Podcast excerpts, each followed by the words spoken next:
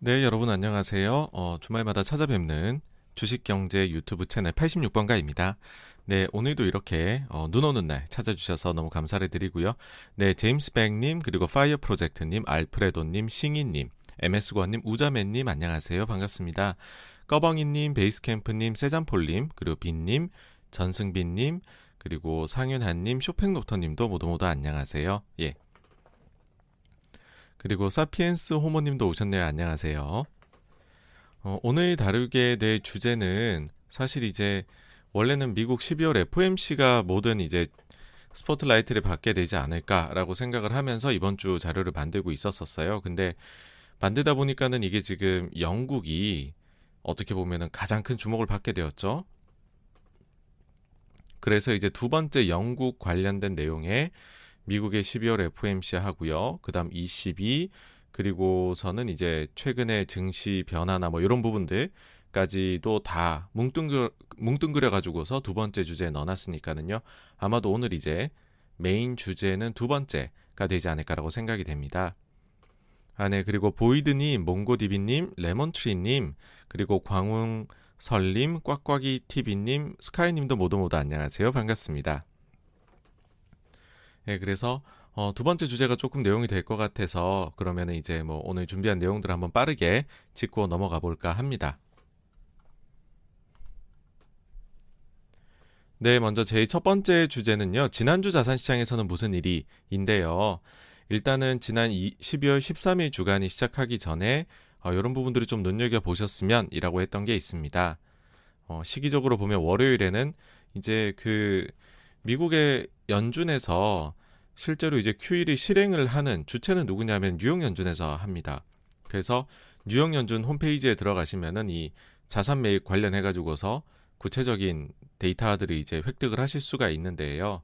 이게 이제 혹시나 15일 날에 FOMC기는 한데 그 직전에 12월 달 자산 매입, 자산 매입 관련해 가지고서 이제 연준에서 어, 매달 이거 내는 자료가 있거든요. 이렇게 매입을 하겠다.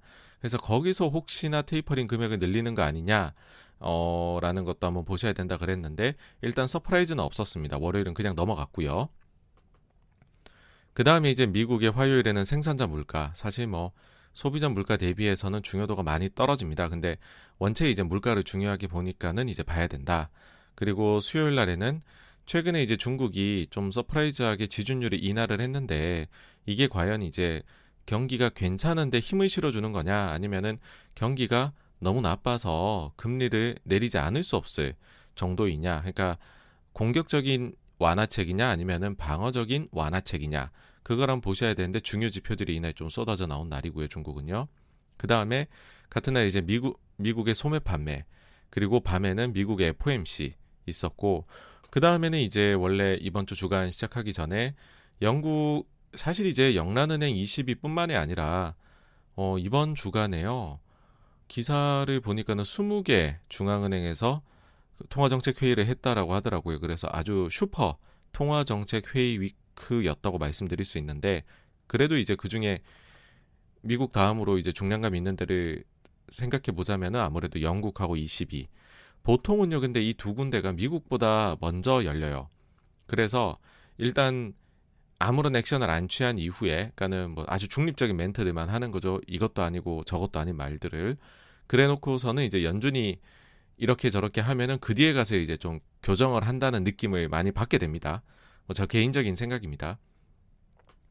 근데 이번 같은 경우에는 하루 전날에 이제 연준이 먼저 방향성을 잡아주기 때문에 그 뒤에 영란은행 22에서 뭔가가 나올 수도 있지 않을까라고 했는데 역시나 슬픈 예감은 틀린 적이 없어서 영국에서 뭐가 나왔죠. 그다음 금요일에 이제 유럽 소비자 물가 그리고 주간 내내 보셔야 될 게 중국하고 헝다의 부채 문제 그다음에 인프라 법안 통과될 것이냐 그다음에 부채 한도 협상 그리고 미중 관세 이런 예, 부분들 네, 주간 내내 보셨으면 합니다라고 이제 말씀드렸었죠. 그럼 이제 월요일부터 가보면은요. 일단 주말 동안에 나왔던 뉴스가 한국이 MSCI 선진 지수를 목표로 한다라는 기사들이 이제 쏟아져 나왔죠. 앞에 뭐 단독까지 붙여가지고 나왔습니다. MSCI 선진 지수 목표로 정부 월가 큰손 만난다. 정부가 한국의 MSCI 선진국 지수 편입을 위해 MSCI 주주들과 대거 접촉에 나섰다. 9일 기획재정부와 자산운용 업계에 따르면 점점점. 그래서 MSCI 선진 지수에 편입되면 코스피가 뭐 이제 자금이 많이 들어온다는 겁니다. 그렇게 되면 4,000, 4,500섬을 넘을 가능성이 있다. 그리고 MSCI 선진국 지수 한국 네 번째 도전. 홍남기 1월 말 정부안을 마련해서 어, 경제부총리께서 이제 정부안을 마련해서 협상단을 직접 만나겠다. 뭐 이렇게까지 나왔습니다. 이러다 보니까는 야 이거 뭐 좀 되는 거 아니냐.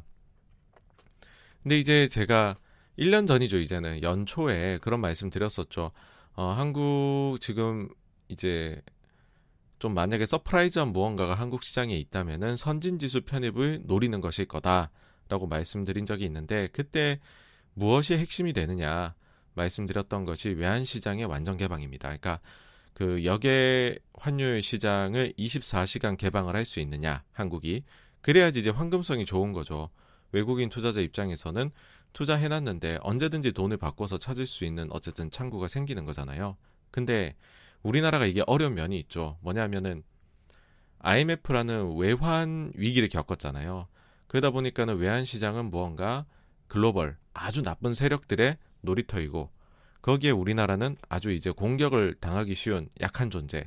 그런 생각이 아직까지도 국민들의 머릿속에 있죠.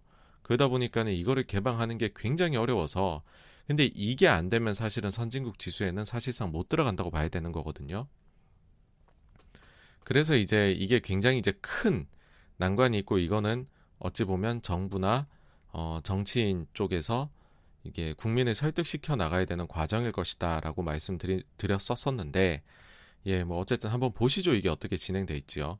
근데 일단은 만약에 바로 이제 개방이 된다라고 하더라도요. 이게 편입될 때까지는 절차상의 시간들이 필요합니다.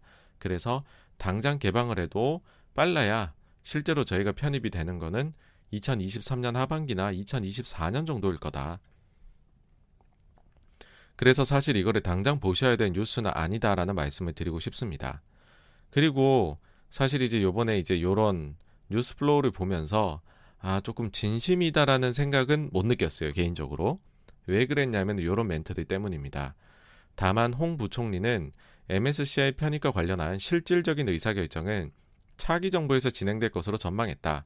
그는 지금 정부 내에서는 review list에 등재될 수 있도록 하는 정도가 되고 실질적으로는 다음 정부에서 진행될 것으로 전망한다. 그러니까 이게 현실이라는 것이죠. 그러니까 많은 부분이 이게 약간은 좀 그냥 쇼나 액션이다. 이렇게 보인다라는 겁니다. 어, 사실 이제 이렇게까지 말하면 아예 그렇게까지 나쁘게 볼 일이야? 이렇게 보실 수 있는데 왜 그런 말씀을 제가 드리냐 하면은요. 이미 작년 연말에 자본시장연구원에서 이와 관련된 이야기가 그 회의에서 나왔습니다. 그 이게 공개적으로 얘기가 됐었죠. 근데 그 1년 동안에 아무것도 없었던 거잖아요, 사실은. 이때 이미 정답들이 말했습니다. 이런 것들을 해야 된다고. 그래야지 우리가 선진지수 편입될 수 있고, 그러면은 얼마 정도가 우리나라의 순증으로, 어, 순으로 외국인 투자 자금이 들어올 수 있다라는 게 이미 다 얘기가 1년도 전에 됐습니다. 근데 이제서야 다시 이제 만나겠다라고 하는 거잖아요. 그리고 실질적으로 이번 정부 내에선 편입도 못 시키고 다음 정부가 해야 되는 일이다라고 한 거니까는 뭐 저는 그냥 어, 선거가 다가오니까 적극적으로 관련된 기관을 만나 의견을 청취하겠다라고 얘기를 한 것이지 않나. 사실 뭐 청취하면은 나올 이야기를 이미 다 말씀을 하셨거든요. 여기서. 그래서 굳이 이 과정이 필요한가? 예, 답은 이미 나와 있다. 외환시장 개방할 수 있냐, 국민을 설득시킬 수 있느냐, IMF 기억이 있는데, 입니다. 그 다음 이제 중국에서 이날에 이제 센스타임이라는 업체에 대해 갖고서 미국이 압박을 넣는 그런 이제 그, 어, 내용이 나왔습니다. 그러면서, 어, 이 안면 인식 이런 쪽에 그, 아, 뭐, 그 특화된 기업이라고 하는데, 어, 상장 철회를 한 것으로 나타났습니다. 그래서 미중 간에 이제 뭐 완전히 뭐, 뭐랄까요, 관계가 가까워진다? 좋은 말만 한다? 그것도 어렵고, 그러니까 다툴 부분은 다투고 협력할 부분은 협력하자라는 게 어쨌든 지금의 미중 관계다. 그게 계속 이어진다. 그렇게 보시면 될 것 같고요. 그 다음에 이제 중국의 부동산 시장 관련해서 계속해서 좋지 않은 시그널이 나왔습니다. 타락 천사된 중국의 스마오 부동산 시장 불길한 징조라고 하는데 이게 이제 그 요 기사를 한번 보시면은요.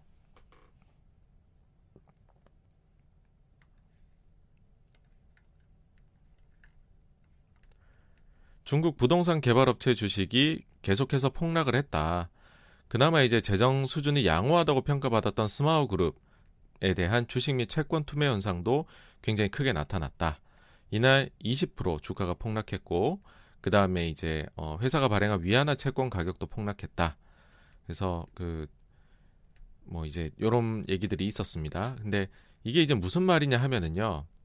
그 지금 중국의 부동산 시장이 문제가 생긴 게 작년 여름에 중국 정부에서 세 가지 레드 라인을 만들었다라고 말씀드렸잖아요. 이걸 흔히들 이제 뭐 삼홍선이다 이렇게 얘기를 하는데 그러니까는 요거 하나하나 지켜질 때마다 부채를 추가로 더 낼 수 있고 세 가지를 다 못 지키면은 추가적으로 부채를 일으킬 수 없는. 근데 부동산 업체들한테 부채를 못 일으키게 하는 거는 사실상 거의 뭐 영업을 하지 말라는 뜻인 거잖아요. 잘 아시다시피. 그러다 보니까는 이 세 가지를 모두 다 못 지켰던 헝다 같은 데들은 시간이 얼마 안 지나니까는 문제가 생겨 나왔고. 근데 이제 시장에서 생각하기로는 세 가지를 다 지킨 기업은 그러면 좀 튼튼한 기업이지 않느냐. 근데 여기 지금 이제 문제가 나온 문제가 된 이제 스마호라는 데는 이 세 가지를 다 지킨 것으로 알려진 기업입니다. 근데 여기도 지금은 문제가 생겼다. 예, 그래서 주식 채권 가격이 폭락하고 있다 라는 부분입니다. 그러다 보니까는 이제 사실 이제 규모가 작은 회사도 아닙니다. 13위라고 하니까는요. 뭐 어쨌든 그래서 전체적으로 이게 문제가 좀 뭐 큰 것이 아닌가라는 쪽으로 이제는 의구심이 좀 커지, 커질 수밖에 없지 않나라는 생각이고요. 그 다음에 이제 미국으로 넘어가게 되면 민주당이 연준에 강한 인플레 대책을 마련하라는 압박이 나왔다는 소식입니다. 그러니까는 이게 어떠냐면은 미국이 지금 인플레가 심각한데 사실 미국의 경제는 소비로 돌아가고 그러다 보니까는 이제 그 소비하는 입장에서는 인플레이션이 생기게 되면 물건값이 올라가니까 구매력이 점점 피해를 받게 되는 거잖아요. 구매력에 있어서. 그러다 보니까는 인플레를 굉장히 잘 대처를 해야 되는데 지금 너무 높다라는 거죠. 근데 여기에서 이제 당과 우리로 치면 소위 말해 당청 간에 이게 좀 갈등이 생긴다는 건데 어, 민주당과 그 다음에 백악 간의 의견이 좀 갈리기 시작했다. 그걸 느낄 수 있다라는 겁니다. 당장 내년에 중간 선거가 있습니다. 여기에서 이제 상하원이 또 이제 나눠 갖고 뽑게 되죠. 그러니까는 지금 민주당의 의회 속해 있는 국회의원들 우리가 지금 국회의원들 같은 경우에는 지금 당장 내년에 중간 선거를 치러야 되는데 이거 인플레 때문에 인기가 너무 떨어지고 있다라는 거죠 민주당에 대해서 그러니까 대책 마련이 필요하다인데 백악관 입장에서는 아니 그거 그냥 유가 좀 내려가고 그 다음에 공급망 교란만 좀 개선이 되면 나아지고 시간이 지나면 해결될 건데 아니 굳이 그 인플레 잡겠다라고 뭐 아주 긴축적인 정책을 펼치게 되면 그러면 바이든 대통령이 내세운 그런 뭐 아주 공격적인 정책들 어, 그 다음에 그 인프라 법안 통과를 통한 아주 확장적인 정책들을 못 펴는 거 아니냐. 그리고 엄밀히 말하면은 바이든 대통령의 재선까지는 아직 3년이라는 시간이 남아 있잖아요. 그러니까는 3년 안에 나는 그 해결하면 되는, 되는 거야, 인플레. 근데 이제 당장 눈앞에 1년 앞으로 1년도 남지 않은 중간 선거가 다가온 의회 민주당 쪽에서는 부담이 되는 것이죠. 그래서 어, 이런 얘기가 나옵니다. 연준이 즉각 테이퍼링을 시작한 뒤에 금리도 올려야 한다. 예, 이게 다른 사람이 하는 얘기가 아닙니다. 미국의 상하원을 모두 장악하고 있는 민주당이 하는 이야기입니다.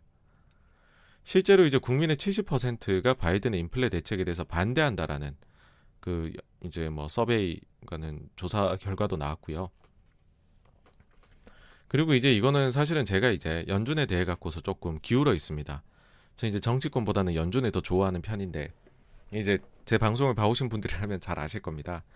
그래서 이제 하소연을 하나 이제 요 정치권과 연중 관련해서 엮어서 하나 하려고 하는데 뭐냐면 최근에 미국에서 이제 의회 국회의원에 대해서도 연준의 위원들처럼 주식 거래 규정을 강화해야 되는 거 아니냐 이런 말이 있었습니다. 어, 사실 이제 잘 아시다시피 연준 의장의 재선임, 파월 의장 재선임 되는 게 굉장히 늦어졌거든요. 그게 늦어졌던 결정적인 이유가 바로 이제 연준 멤버들이 증권 거래를 조금 비윤리적으로 했다라는 거였고 사실 뭐 그 이제 기준을 어긴 게 하나도 없었습니다. 원래 하던 대로 했어요. 근데 갑자기 이게 불거져 나왔죠 문제가. 그러면서 연준에서는 깨갱하고서는 강화된 증권 거래 규정을 새롭게 만들었습니다. 구체적인 내용이 뭐냐면 사거나 팔기 한 달 전에 알리고 그래서 허락을 받아야 돼요. 미리. 그러고 나서 그 한 달 뒤에 내가 말한 시기에 가서 매매를 할 그 시기에 가서 만약에 연준의 윤리위원회에서 생각하기에 증시가 좀 변동성이 있는 것 같다. 그러면은 그 거래를 못하게 막을 수가 있어요. 그리고 일단 제가 만약에 위원, 연준 위원인데 뭘 샀다. 그러면 최소 1년은 보유해야 되고요. 개별 종목 매매는 금지됩니다, 이제. 그리고 오로지 ETF만 해야 되고요. 규정이 굉장히 까다롭게 됐죠. 그쵸? 그러다 보니까는 이제 그 11월까지 해가지고서 몇몇 위원들은 이런 오해를 안 사기 위해서 아예 그냥 그 처분을 해버리는 상황까지도 나왔습니다. 자기가 가지고 있는 자산들을요. 그리고 이제 이런 부분에 대해 가지고서 어, 민주당의 대표적인 그 상원 의원이죠 엘리자베스 워런 의원이 연준 의원들을 이제 국회에다 데리고 와가지고서는 면전에서 굉장히 아주 치욕적인 발언들을 했습니다. 당신이 없었으면 이 세상이 좀 더 안전했을 것 같다. 뭐 이런 발언들을 했죠. 근데 그러면은 이 뭐 연준만 구, 중요한 게 아니라 국회도 중요하잖아요. 국회에서 재정 정책을 하는데. 근데 이제 이거 증권 규정 강화, 거래 규정을 강화하자는 거에 대해서 민주당의 낸시 펠로시 하원 의장이 우리는 자유시장 경제이다라고 하면서 이거 강화하는 거를 단칼에 거절했다라고 해요. 사실 뭐 이분은 여러 과거가 있습니다. 펠로시는 왜 아마존 엔비디아 등 기술주에 콜옵션을 사들였을까? 주식을 그냥 사지도 않습니다. 이분은 콜옵션을 사십니다. 펠로시 옵션 거래 대박. 혹시 정보 미리 알고? 펠로시 의장 남편 테슬라 주식 콜옵션 투자 도덕성 논란. 이분도 신고한 재산이 1억 달러가 넘더라고요. 근데도 더 버시기 위해서 열심히 개별 종목 콜옵션을 하고 계십니다. 네, 뭐 근데 좀 그렇지 않아요? 이제 개별 종목을 하원 의장이 하원 의장 정도 파워 있는 분이 1억 달러씩 있는 분이 콜옵션을 하는 거는 괜찮고 연준 위원들이 ETF 매매하는 거는 그 하면 안 되고 막 이런 식이잖아요. 그리고 심지어는 같은 편 내에서 상원 의원 엘리자베스 워런 의원이 펠로시에 대해서 한 번도 비난한 적 없습니다. 이런 거래에 대해서. 그래서 조금 저희 이거 보면서 이제 아 진짜 정치권 참 대단하다 이런 생각하거든요. 그래서 사실 이걸로 이제 그래서 제가 가십성 얘기로 끝내면 좀 별로고 드리고자 하는 말씀은 뭐냐 하면은 그만큼 연준이라는 존재가 독립성이라는 게 그렇게 있다고 여기시면 안 되고요. 어, 많은 이제 연준의 의장들이 과거에 이제 얘기했듯이 연준의 주인은 의회라고 얘기들을 흔히들 합니다. 그래서 의회가 어떤 스탠스를 가지느냐는 생각보다 연준한테 큰 영향을 미친다는 거를 좀 생각해 주셨으면 하고요.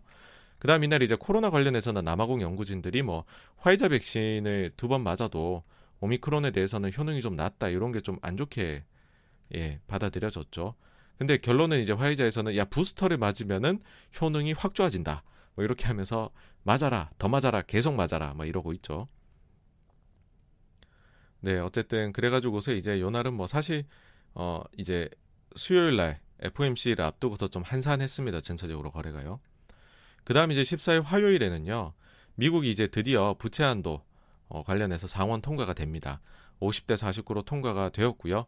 요거는 이제 사실 가능했던 게 이미 이제 제가 그 전주에 86번가 어, 위클리 말씀드리면서 사실상 통과됐다고 말씀드렸잖아요. 그게 왜냐하면 전주 화요일 날에 공화당이 50표만 획득을 해도 통과가 되도록 이제 특별히 이제 안건을 만들어서 통과를 시켜줬습니다. 그러니까 이제 민주당 상원의원 50명이 똘똘 뭉쳐서 하니까는 바로 통과가 된 겁니다. 실제로 그 다음에 이틀 뒤인 16일에 바이든 대통령이 최종 서명을 해서 예, 이제 부채 한도 문제는 앞으로 1년간은 걱정을 안 하셔도 됩니다. 다음으로 이제 미국 생산자 물가가 나왔는데요. 예상치보다 높게 나왔습니다. 그러면서 이제 계속해서 좀 물가 쪽에 우려가 가중되고 있는 그런 이제 어, 상황이었고요. 하여튼 이제 FOMC를 앞두고 전체적으로 좀 한산하고 약했습니다. 그 다음 15일 수요일에 가서는요, 중국이 중기 이제 유동성 공급하는 거 MLF라고 하죠. 요거를 이제 5천억 위안을 공급을 했습니다. 요거는 제가 좀 정정할 부분이 있어서 가지고 와봤습니다. 뭐냐면 지난주에 제가 이제 86번가 위클리를 하면서 어, 지준율 인하를 다뤘었죠. 그러면서 지준율 인하에 대해서 인민은행이 말하기를 이 지준율 인하의 효과가 1.2조 위안을 공급하는 효과가 있다. 대신에 이제 MLF 만기가 0.95조 위안이 그 12월 달에 돌아오는데 이거를 원래는 0.95조 위안 refinancing을 해야 되는데 지준율 인하로 대체하겠다 이렇게 얘기를 했었거든요. 그래서 이거를 그러면은 플러스 마이너스 해보면은 순 공급액이 0.25조 위안에 불과하다라고 이제 어 좀 이게 정책 효과가 반감된다고 말씀드렸었는데 근데 0.5조 위안을 넣었습니다. 그러니까 0.45조는 이제 어, refinancing 안 하고 0.5조는 refinancing을 한 건데 그러면서 합쳐 보면은 0.75조 위안이 순 공급이 된 것으로 보시면 될 것 같고요. 그다음 이제 최근에 사실 이제 그 중국의 단기 자금 시장 역레포 어, 투입되는 거는 말씀을 안 드렸었죠. 최근에 크게 이슈가 없었는데 요거를 이제 그 언제부터냐면은 헝다 문제가 터진 9월 중순부터 이번 주까지 이제 중국이 영래포 시장에 어, 얼마나 그 이제 자금을 순 공급을 누적적으로 했는지를 보여드리는 건데 이게 이제 문제가 한창 심각할 때에는 여기서만 단기 자금 시장에서만 1조 위안씩을 넣어줬었습니다. 근데 지금은 쭉 내려와서 이게 아마 1200억 위안인가 그럴 거예요. 그래서 뭐 사실상 뭐 굳이 또 요거를 제가 사실 지준이랑 자꾸 폄하하는 걸로 들리실 수 있는데 이게 그만큼 중국이 단기에 확 넣었다가 지금 단기는 빼고 그 다음에는 이제 지준율 인하로 이마만큼을 이 정도 효과 나도록 넣어준 정도로 어, 합산해서 보시면 어떨까라는 생각이 되고요. 그 다음에 이제 중국의 그 중요 지표들 있죠. 산업생산, 소매 판매, 고정자산 투자. 진짜 이게 지준율을 인하할 만큼 어, 상황이 나쁜지 어떤지 확인해 보자인데 발표치가 좀 안 좋았습니다. 뭐냐면은 어, 산업 생산은 괜찮았어요. 예상치보다 조금 잘 나왔는데 소매 판매가 나쁘게 나왔죠. 예상치 대비해서 많이 안 좋게 나왔고요. 그 다음에 고정 자산 투자도 예상치 대비 조금 낮게 나왔습니다. 특히 이제 그 소매 판매 쪽이 나쁜 거에 대해서 말들이 많은데 아무래도 부동산 시장이 조금 안 좋아지면서 그게 바로 소비에 영향을 미치고 있는 것 아니냐라는 게 이제 가장 어, 설득력 있는 의견으로 나왔습니다. 그래서 지금의 중국의 지준율 인하는 그런 이제 그 소위 뭐 공격적인 완화책이다라기보다는 방어적인 완화책으로 그러니까 경기가 갑자기 냉각되는 걸 좀 막아보자로 보입니다. 그리고 이제 미국에서 또 뭐 이날 또 안 좋은 게 나죠 바이오 규제 중국 기업들에 대해서 예 어, 마찬가지로 보시면 될 것 같아요. 아까 센스타임하고요. 그 다음에 이제 미국의 소매 판매 데이터가 나왔는데 사실 이제 이 11월 지표에 대해서 사람들이 관심이 많았던 이유는 인플레가 계속 높았다는 거죠. 높은 상황에서 그 다음에 이제 보조금이 끊겼고, 어, 이제 실업자들에 대해서 주는 추가 보조금이 끊겼고, 그 다음에는 이제 블랙 프라이데이가 있던 주, 이제 월이란 말이죠. 그러다 보니까는 이런 게 복합적인 상황에서 과연 미국의 소매 판매가 계속해서 잘 나올 수 있을까? 특히 이제 미국은 GDP의 3분의 2가 소비인데 그랬는데 이게 나쁘게 나왔죠. 이제 예상치가 전월 대비 0.9% 소매 판매 증가인데 발표치는 상당히 낮게 나왔습니다. 0.3% 그래서 쇼크가 나왔었고요. 사실 이래 가지고서 이게 이제 밤에 나왔거든요. 수요일 밤에. 그 목요일 새벽에 FOMC잖아요. 그래서 마이너스 1% 정도 증시들이 미국 증시들이 쭉 빠져 있었습니다. 선물들이 쭉 빠져서 갔었어요. 근데 FOMC 딱 나왔는데 결과가 보니까는 어 이거 CNBC에서 하루 전날 나온 예상치 범위내 내용이더라. 그러니까 사람들이 야 이거 불확실성의 해소 아니냐. 그래서 증시가 마이너스 1이 플러스 1이나 2까지 올라갔죠. 예. 그래서 갑자기 쫙 올라서 끝이 났습니다. 좀 더 이제 디테일한 어, 회의에 대한 리뷰는 요 두 번째 주제에서 말씀을 드릴게요. 그래서 이날은 이제 마이너스 1이 플러스 2가 돼서 끝난 날이고요. 목요일 이제 16일로 가게 되면은 결국에 이제 영란은행이 사고를 쳤습니다. 금리 인상을 해버린 거죠. 원래는 이게 이제 동결로 대부분 보고 있었는데 사실상 거의 뭐 그 이제 만장일치 수준으로 금리 인상을 해버립니다. 이때부터 이제 증시가 빠지기 시작을 하죠. 그 다음에 이제 사실 그 유럽 통화정책회의는 어 조금은 어, 그 비둘기적으로 얘기를 했거든요. 약간 비둘기적으로 얘기를 했음에도 불구하고 영국에 많이 묻혔습니다. 이게. 그리고서 이제 미국으로 가게 되면 뭐 고용 계속 잘 나오고 있고요. 그 다음에는 아 이게 있네요. 바이든 대통령 인프라 법안 어 요게 내년으로 사실상 밀리게 됐다라는 얘기입니다. 그러니까는 아직까지도 민주당 내부에서 의견 통합이 안 된 것으로 보이고요. 어 그러다 보니까는 이제 그 뭐 표결은 내년으로 아마 미루지 않겠느냐 사실상 요런 이제 news flow가 나왔죠. 어, 이렇게 되면 문제가 뭐가 있냐 하면은요. 지금 요 바이든 인프라 법안에 몇몇 이제 보조금들이 이제 지급이 들어가 있습니다. 근데 이게 이제 저희도 그렇잖아요. 법안이 통과돼도 이게 실질적으로 이제 돈이 지급이 되려면은 시차가 좀 있잖아요. 그래서 올해 내로 되어야 내년 15일 거부터 보조금들은 지급이 된다고 하더라고요. 근데 이게 내년으로 밀리면은 당장 이제 다음 달부터죠. 내년 15일부터 받아야 될 몇몇 보조금들이 펑크가 난다라고 얘기를 합니다. 그래서 요것도 한번 보셔야 될 것 같아요. 극적인 크리스마스 이제 연말에 타결이 될 수도 있는데 보통 미국인들이 특히 의회 같은 경우에는 그렇게 연말까지 일을 안 하시거든요. 그래서 사실상 지금 이번 주로 해가지고 이제 끝났다고 보시면 됩니다. 예. 그래서 이게 과연 통과가 될 수 있을지 surprise하게 뭐 아주 높은 가능성으로 내년으로 밀린 걸로 보입니다.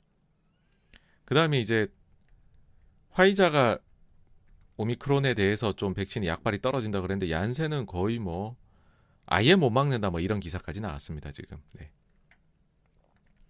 그래서 참 희한하죠. 전날에는 2% 올랐던 증시가 갑자기 또 2% 빠졌습니다. 영국 영란은행 이후부터 쭉 빠졌거든요. 네, 그다음 이제 17일 금요일로 이제 가게 되면 한국에서 이제 이런 얘기가 나오죠. 물적 분할 후에 동시 상장의 피해가 너무 크다. 이거에 대해서 제동을 걸어야 되겠다.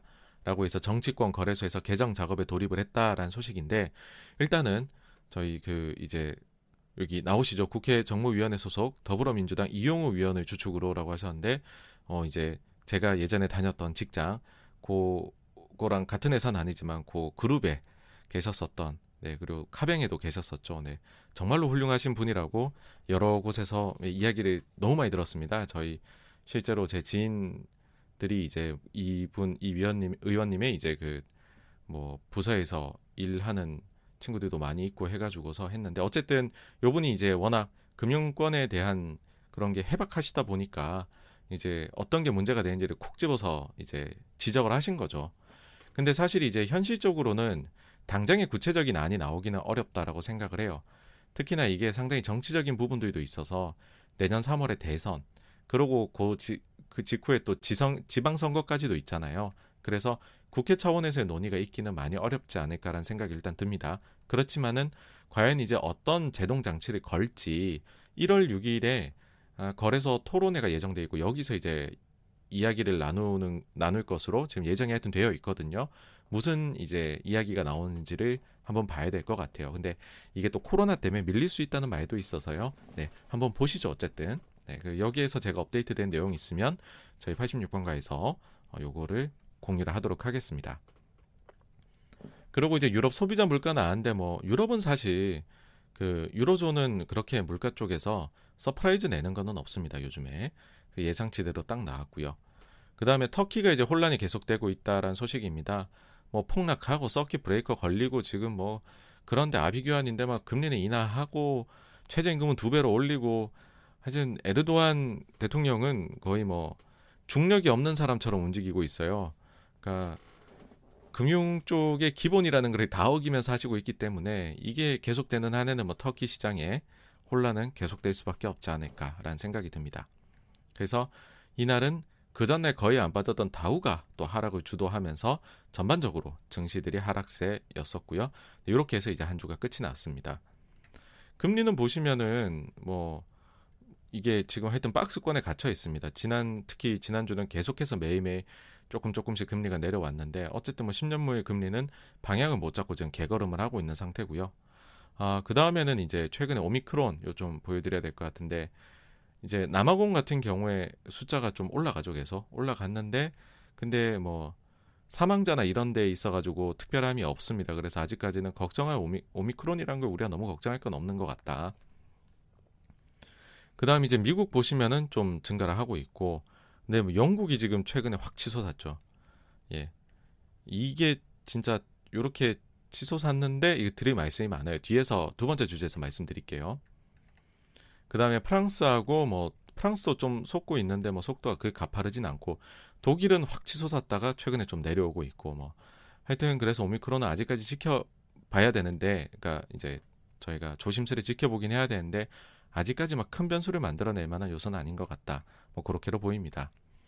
그래서 어 사실 이제 제가 총평을 그 전주 거를 그대로 지금 여기 수정이 안 된 버전이네요. 총평을 하자면은 어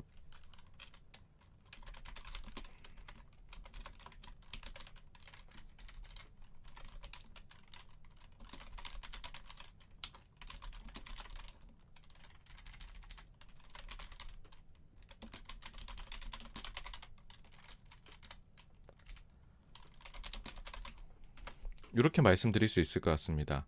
꽤나 매파적이었던 FOMC였음에도 불구하고 주식시장은 하루 늦게 반응했다. 예, 영국 때문에. 예. 어, 이제 다음 주에는 어떤 것들이 있냐 보니까는 월요일 날에 이제 중국에 그 대출 우대 금리 결정이 있는데 일단은 그 이제 시장 일각에서는요. 이게 일단은 일단은 이제 동결이란 얘기들이 많긴 한데 그 시장 일각에서는 어, surprise하게 이거 지금 인하가 나올 수 있다라는 얘기가 있습니다. 그래서 이거 보셔야 될 것 같고요. 그 다음에 우리나라 이제 1월에 또 금리 인상 얘기 있잖아요. 과연 소비자 물가 얼마나 높게 나올까? 그리고 목요일 날에 이제 PC 물가 지수 역시 보셔야 되고 어 이제 연준이 보는 건 PC 물가 지수니까요. 그리고 이제 신규 실업수당 청구 건수 나올 거고 그리고 금요일 날에는 사실 이제 놉니다. 홍콩하고 서구권 대부분의 증시들이 크리스마스 휴장을 합니다. 이제 이러면은 이게 이제 크리스마스 이브잖아요. 근데 우리는 한단 말이죠. 지난번에도 이 그 보셨겠지만은 이런 식으로 아시아에서 홍콩 놀고 서구권들 다 놀면은 거래가 좀 얕아져요. 이제 이분들은 놀러 가셨잖아요. 그럼 플레이어가 적어지는데 그러니까 거래 대금 자체가 확 죽거든요. 그럴 때 뭔가 누군가가 한번 증시를 분탕질 쳐보겠다고 막 거래를 세게 해버리면 이벤트가 발생할 수 있습니다. 그래서 이때에는 한국 증시는 조금 눈여겨 변동성을 눈여겨 보셔야 될 것 같다라는 생각이 드네요. 그리고 뭐 계속해서 이제 중국의 부채 문제, 인프라 법안이 과연 네, 내년으로 뭐 하여튼 제가 볼 때 내년 밀린 것 같은데 그래도 혹시나 하는 기대감으로 보셔야 되고 미중 관세 관련해서 뭐 2주 내에 뭐 내겠다 그러더니 또 이거 차입이 밀려, 지고 있습니다. 그러니까 바이든 정부의 특징입니다. 뭐 뭐만 하면 자꾸 밀려요. 근데 어쨌든 요거 관세 해서 좀 좋은 뉴스가 나왔으면 싶은 생각이네요. 그리고는 다음 주 일단 토요일에는 원래 매주 86번가 라이브를 하는데 다음 주 토요일에 보니까 여러분 무려 크리스마스더라고요. 근데 크리스마스에 제가 그 여러분들이 다 이렇게 그런 이제 크리스마스의 추억을 쌓으셔야 되는데 라이브 방송을 하는 거는 조금 이거는 좀 예의에 어긋나는 것 같아서 일단 다음 주 토요일 날은 휴방을 하는 것으로 결정을 했고요. 뭐 다른 날에 제가 따로 어, 라이브 방송을 하게 될 수도 있을 것 같아요. 아니면 영상을 만들던지 그렇게 되면은 저희 그 커뮤니티에서에다가 어, 그 이제 일정을 공지를 드리도록 하겠습니다. 일단은 크리스마스에는 방송을 하지 않겠습니다. 그건 아닌 것 같습니다, 여러분. 아무리 저희가 주식 공부를 하지만 네. 그래서 여기까지가요. 지난주 자산시장에서는 무슨 일이었고요. 다음 주제로 넘어가도록 하겠습니다. 아, 네. 세잔폴님 Merry Christmas입니다. 네네. 네. 그리고 저희 디스트릭 나인님, 어, 디오스 호모님 안녕하세요. 반갑습니다. 네. 아, 그리고 오도로 제이비님도 오셨네요. 네, 안녕하세요. 네, 백상철님, 일고님, 또 유민님도 안녕하세요. 모두 모두 반갑습니다. 아, 네. 그리고 승포님, 아유, 또 매주 이렇게 후원을 해주시고 계신데 또 금액 이렇게 후원해주셔서 감사드리고요. 고초희님, 또 스톤키님도 안녕하세요. 반갑습니다. 아, 네. 누리동아님도 오셨네요. 네. 그또 매주 이렇게 찾아주시고 후원해 주셔서 너무너무 감사를 드립니다. 네, 그리고 어, 블레싱님, 해리킴님, 아이리님, 안녕안녕님, 자유인님, 제시킴님, DS, 아, DS님, 아, 김기성님, 아, 그리고 네, 어, 앨리스 파파님, 세잔폴님, 이현주님 모두 모두 예, 찾아주셔서 감사를 드립니다. 아, 네, 그리고 김인수님께서 또 이렇게 후원해 주셨네요. 감사드립니다. 네, 그리고 큐리 큐리히 님이라고 말씀드린 데네 큐리 님하고 어, 윌슨 님, MSJ님, 또 어, 아, 예, 앨리스 파파 님, 어, 네, 쇼팽 녹터 님까지 모두 모두 네, 찾아주셔 서 감사를 드립니다.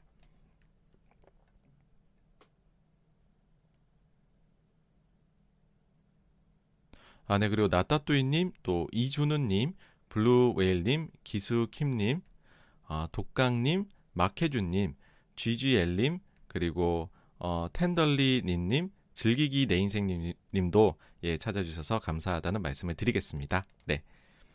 예, 모두 모두 감사드리고요. 그다음 이제 두 번째 주제인 영국이 금리를 올렸을 뿐인데 왜 글로벌 증시가 모두 하락했을까를 말씀드리도록 하겠습니다. 이제 지난주 굉장히 스펙타클했었죠 증시가 왜냐하면은 모두가 FMC만 바라보고 있으면서 조심조심 하다 보니까는 증시가 좀 약세를 펼치다가 FMC 이후에 급반등을 했다가 그 다음에 아이고 이 길이 아닌가 봐 하면서 또 급락을 해가지고 한 주가 끝나버린 거죠. 이제 이거는 이제 어떻게 말씀드릴 수 있냐 하면은요. 일단 불길한 전조 현상들이 몇 가지가 있었어요. 첫 번째는 지난주 화요일입니다. IMF가 갑자기 경고장을 툭 날려요, 영국에. 영국의 내년 초 물가 상승률 5.5%, IMF 즉각 금리 인상 촉구합니다. 이게 이제 화상회의였던 걸로 기억하는데 IMF하고 영란은행 총재랑 막 이런 분들 다 모여가지고서 했는데 그때 IMF에서 금리 인상하세요 이런 말을 한 거죠. 야 이거 뭐뭐 뭐 내정 간섭도 아니고 그죠? IMF가 그것도 영란은행이면 어련히 알아서 잘하겠습니까? 아주 선진국인데 근데 이 아주 주요 선진 중앙은행에다가 오죽했으면은 이 정책 실패 나올 것 같다고 금리를 인상하라라는 얘기를 한 거죠 이날. 근데 이랬음에도 불구하고 동결할 걸로 생각한 거죠 모두들. 예, 목요일 날에. 두 번째 불길한 전조 현상은요. 수요일 날에 나왔다. 그러니까 참고로 이제 영국이 금리 인상 결정 내린 통화정책회의가 목요일이었습니다. 그러니까 수요일이면 그 전날이죠. 그 전날에 영국의 소비자 물가가 발표가 됐는데 예상치가 4.7%인데 발표치가 5.1%로 이제 앞자리가 바뀌었죠. 예상치가 상회가 됐습니다. 그러다 보니까는 이제 아 이거 혹시나 영국이 어제 IMF 일도 있고 통화정책 회의에서 좀 매파적으로 나오는 거 아니야? 라는 생각을 하면서도 사람들이 에이 그래봤자 미국 FOMC가 훨씬 훨씬 더 중요하지 뭐. 그래서 역시나 또 어, 영국은 동결일 거야. 이러고 넘어갔죠. 그러고 이제 수요일 날밤 10시 반이 됐습니다. 미국에서 소매 판매가 발표가 됐는데 쇼크가 나왔죠. 예상치가 0.8인데 발표가 0.3이 됐습니다. 이제 물론 이렇게 뭐 좀 이유를 좀 들 수도 있어요. 여기 왜 못 나왔느냐 여기에 대해서 좀 이유를 들 수가 있는데 그게 어떤 거냐면은 요번에 발표되기 그 전달 거, 그 전달 거 소매 판매가 나왔을 때 굉장히 surprise하게 좋았습니다 숫자가. 그러니까 아 이게 보니까는 그 전달에 많이 해가지고 기저도 높고 하니까는 그 다음 달이 조금 적게 나온 것 뿐이다. 예상치가 또 그 전달에 너무 잘 나오니까 사람들이 너무 기대했고 사실은 좋아 미국 경제가 이렇게 얘기를 하는 거죠. 어 근데 사실 이제 저는 그런 생각이 들더라고요. 이게 그 전달에 사실 소매 판매가 surprise가 나왔기 때문에 많은 사람들이 미국 경제가 정말로 대단히 좋다라고 여겼거든요. 그 경기가 걱정할 것이 없다라고 했거든요. 근데 평범한 수준으로 떨어지면은 대단히 좋다는 시나리오는 이제 배제를 해야 되는 거가 되는 거잖아요. 그래서 조금 더 봤습니다. 이게 소매 판매에 대해서. 그러다 보니까 소매 판매 쪽도 사실은 조금은 이미 좀 불편했던 전조 현상들이 이제 있었던 거죠. 근데 그 불편함을 좀 어떻게 보면 의도적으로 무시했던 거다라고 저는 생각을 하는 게 블랙 프라이데이하고 사이버 먼데이 이게 이제 미국 최대 쇼핑 시즌이잖아요. 모두 사상 첫 온라인 매출 감소, 할인이 줄고, 그러니까는 온라인 쪽의 매출이 미국에서 처음으로 사상 최대의 그 쇼핑 시즌에 감소를 했다는 게 이미 2주 전에 나왔습니다. 그 다음에 어 그럼 사람들이 요즘에 이제 거리두기 완화를 미국은 했으니까 밖에 돌아다니니까 오프라인 매장에서 쓰나 하는데 오프라인은 아직까지 2019년 수준이 회복이 안 됐거든요. 그러니까는 전체적으로 종합을 해보면은 뭔가 미국의 쇼핑 시즌에 문제가 좀 생긴 것 같다라는 거죠. 그러니까 여기에 대해서 또 반론이 있습니다. 그러니까 뭐냐면은 이게 요즘에 물류 대란이 얼마나 심각하냐. 뭐 애플 맥북 주문하면은 뭐 한 달 뒤에 온다더라. 그러니까는 블랙 프라이데이 시즌이 한 달로 늘어난 걸로 실질적으로 봐야 된다. 그러니까 사람들이 그때 받으려면 예전 같으면 블랙 프라이데이 때 딱 그 기간에 주문을 냈지만 이제는 한 달 전부터 낸다는 거죠. 오케이. 예, 그럼 이제 받아들여 보겠습니다. 그거를. 그러면은 11월 발표치에 블랙 프라이데이 쇼핑 시즌이 묻어 있다는 거잖아요. 그럼 두 개를 그냥 단순 합산을 해볼게요. 11월 달에는 소매 판매가 1.2% 증가 예상했는데 1.7% 증가가 나왔습니다. surprise로 잘 나왔죠. 반대로 12월에는 0.8% 증가 봤는데 0.3% 증가로 쇼크가 나왔습니다. 합산해놓고 보면 2예요. 물론 이제 12월 발표할 때 11월 발표치가 1.7이 1.8로 상향 조정된 게 있긴 한데 거의 그냥 예상치대로 나왔다라는 것입니다. 그러니까는 약간은 뭔가 이제 그 뭐 약간 실망스러운 게 있는 거죠. 왜냐하면 미국 경기 워낙 좋다고들 하니까. 근데 이게 비단 미국만의 일이 아닌 게 지금 보시면 중국의 광군제도 좀 실망스러웠어요. 중국에 이제 싱글데이라 그러잖아요. 이 날에 이제 알리바바가 이제 이걸로 대히트를 친 건데 근데 이게 알리바바 주가가 그 이제 광군제의 매출이 좀 실망스러워 가지고서 훅 빠졌다라는 거죠. 그래서 이게 무슨 말이냐 보니까는 사실 이제 광군제 이 매출액의 성장률이 8.4%였다라고 해요. 높은 거잖아요, 저희가 보기에는. 근데 중국은 워낙에나 이제 빠르게 이게 성장률이 나오는 나라였다 보니까는 이거를 도입한 행사를 도입한 이래로 최저치라고 얘기를 해요. 그리고 때마침 알리바바 이 매출액도 실적도 나왔는데 3분기 매출액이 예상치를 하회를 또 해버린 것이죠. 이제 이런 생각이 드실 수가 있어요. 알리바바만의 문제 아닌가 혹시? 왜냐하면 알리바바가 정부에서 강력한 지금 막 규제를 당하고 있으니까. 그랬는데 요번에 이제 그 지난주에 중국 소매 판매 데이터 나왔다고 말씀드렸죠. 예상치가 4.6%인데 발표치가 3.9%로 쇼크가 나왔습니다. 그러니까는 이제는 확실히 알게 된 거죠. 안 좋다 소비가 중국이 지금. 알리바바뿐의 문제가 아니라 다 안 좋다. 안 좋아졌구나. 이게 아까도 말씀드렸지만 아무래도 부동산 시장이 영향을 미치고 있는 것 아니냐라는 게 된 거죠. 그렇죠? 그러니까 이처럼 이제 미국은 엄청 과열 뜨거울 정도로 좋다가 아니라 그냥 예상 수준이다. 중국은 좀 안 좋다.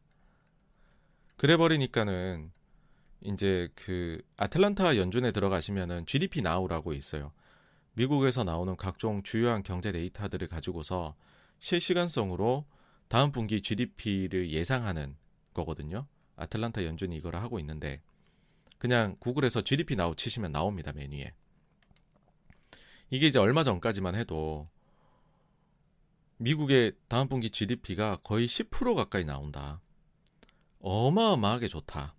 그런 얘기들을 했었거든요. 어마어마하게 좋다. 미국이 테이퍼링 하든 말든 금리를 올리든 말든 상관없다. 경제가 이만큼 좋은데 무슨 상관이냐 였거든요. 근데 저 소매 판매 데이터 나온 날에 요거 똑 떨어진 겁니다. 7까지 떨어졌습니다, 지금. 그 다음 날에 지금 7.1인가 7.2까지 지금 살짝 고개를 들었는데 근데 어쨌든 10%까지 나올 건 아니죠. 7%대면은 이제 시장에서 생각하는 예상치 범위 안으로 들어옵니다. 원래는 아틀란타 연준이 요거 발표한 이후부터 시장의 예상치를 훨씬 상회하는 GDP 성장률이 나올 걸로 지금 봤던 거거든요. 근데 이게 이제는 범위 안으로 그냥 들어오는 거죠. 네. 그래서 이제 안 좋은 느낌이 들었는데 미국 FOMC 미팅 딱 열렸는데 야 이거 증시는 빛의 속도로 상승을 합니다. 그래서 엄청나게 플러스 돼서 마감을 하는데 일단 정리를 해보자면은 예상치 범위 안에서 나왔다는 시장의 판단하에 이날은 올랐던 것으로 보입니다. 예상치라고 하면 테이퍼링은 두 배 속도 내겠다.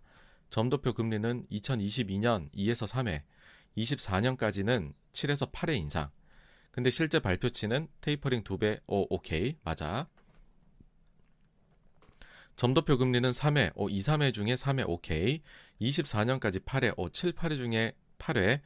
어, 불확실성이 걷혔구나, 가자. 했던 거죠. 그리고 파월 의장이 인터뷰를 이제 그 다음 30분 뒤에 합니다. 근데 증시가 팍 뛰고는 계속 올라가요. 넌스톱으로 그냥 이렇게 쭉 올라갑니다. 성난 것처럼 올라갑니다. 왜 그랬냐 하면은 몇 가지가 있죠. 일단은 자산 valuation에 대해 갖고 그리 걱정하지 않는 듯한 멘트를 합니다. 그러니까 에셋 밸류에이션스가 이제 그 자산 valuation이 약간 좀 올라가 있는 것 같다. 그러니까 뭐 많이 올라가 있다거나 좀 과도하다 이런 표현 써야 되는데 약간 올라가 있는 것 같다라는 거는 이거는 그리 높지 않다라고 여기는 거거든요. 그러니까는 자산 valuation에 대해서 좀 안도감을 줬었고 그 다음에는 이날 소비 지표가 나쁘게 나왔다고 말씀드렸잖아요. 근데 파월 의장이 이번 분기의 소비가 매우 강력할 것으로 본다라고 해버립니다. 그러면서 그 블랙 프라이데이 시즌이 좀 앞당겨지고 물류 때문에 뭐 그런 얘기까지도 덧붙여서 해요. 그러니까 요번에 몇 시간 전에 나온 숫자가 좀 여러분들의 기대에 못 미쳤지만 그거는 그냥 블랙 프라이데이 관련해서 물류 요즘에 문제가 있어서 그런 것이지 소비에 문제 생긴 거 아닙니다라는 거를 이때 친절하게 설명해 주십니다. 그리고 또 하나가 매번 했던 얘기고 상식으로 받아들여지는 것이기는 한데 테이퍼링을 종료하기 전에는 금리 인상을 하지 않겠다라는 거를 재확인을 시켜줘요. 그러니까 테이퍼링이 지금 속도면 내년 3월에 끝나는데 그때까지는 인상은 없구나. 오케이 가자 한 거죠. 자, 이제 여기서도 이제 FOMC 판단까지 하면 너무 길어서 일단은 좀 빠르게 넘어가 보겠습니다. 뒤에서 다시 더 말씀드릴게요. 어, 영란은행을 둘러싼 이제 전, 불길한 전조해상 세 번째가 나오는데 뭐냐면 블룸버그의 기사가 딱 뜨는데 골드만삭스의 애널리스트가 영란은행이 금리를 올릴 것 같다라는 거죠 오늘. 이게 이제 회의나 하기 몇 시간 전에 기사가 뚝 뜹니다. 그래가지고서 야 이거 갑자기 이거 surprise를 낼 수도 있겠는데 이런 이제 불길한 게 나왔죠. 그리고 역시나 밤 9시에 목요일 날에 이제 영란은행 회의가 있었는데 surprise가 나온 겁니다. 금리 인상이 됐죠.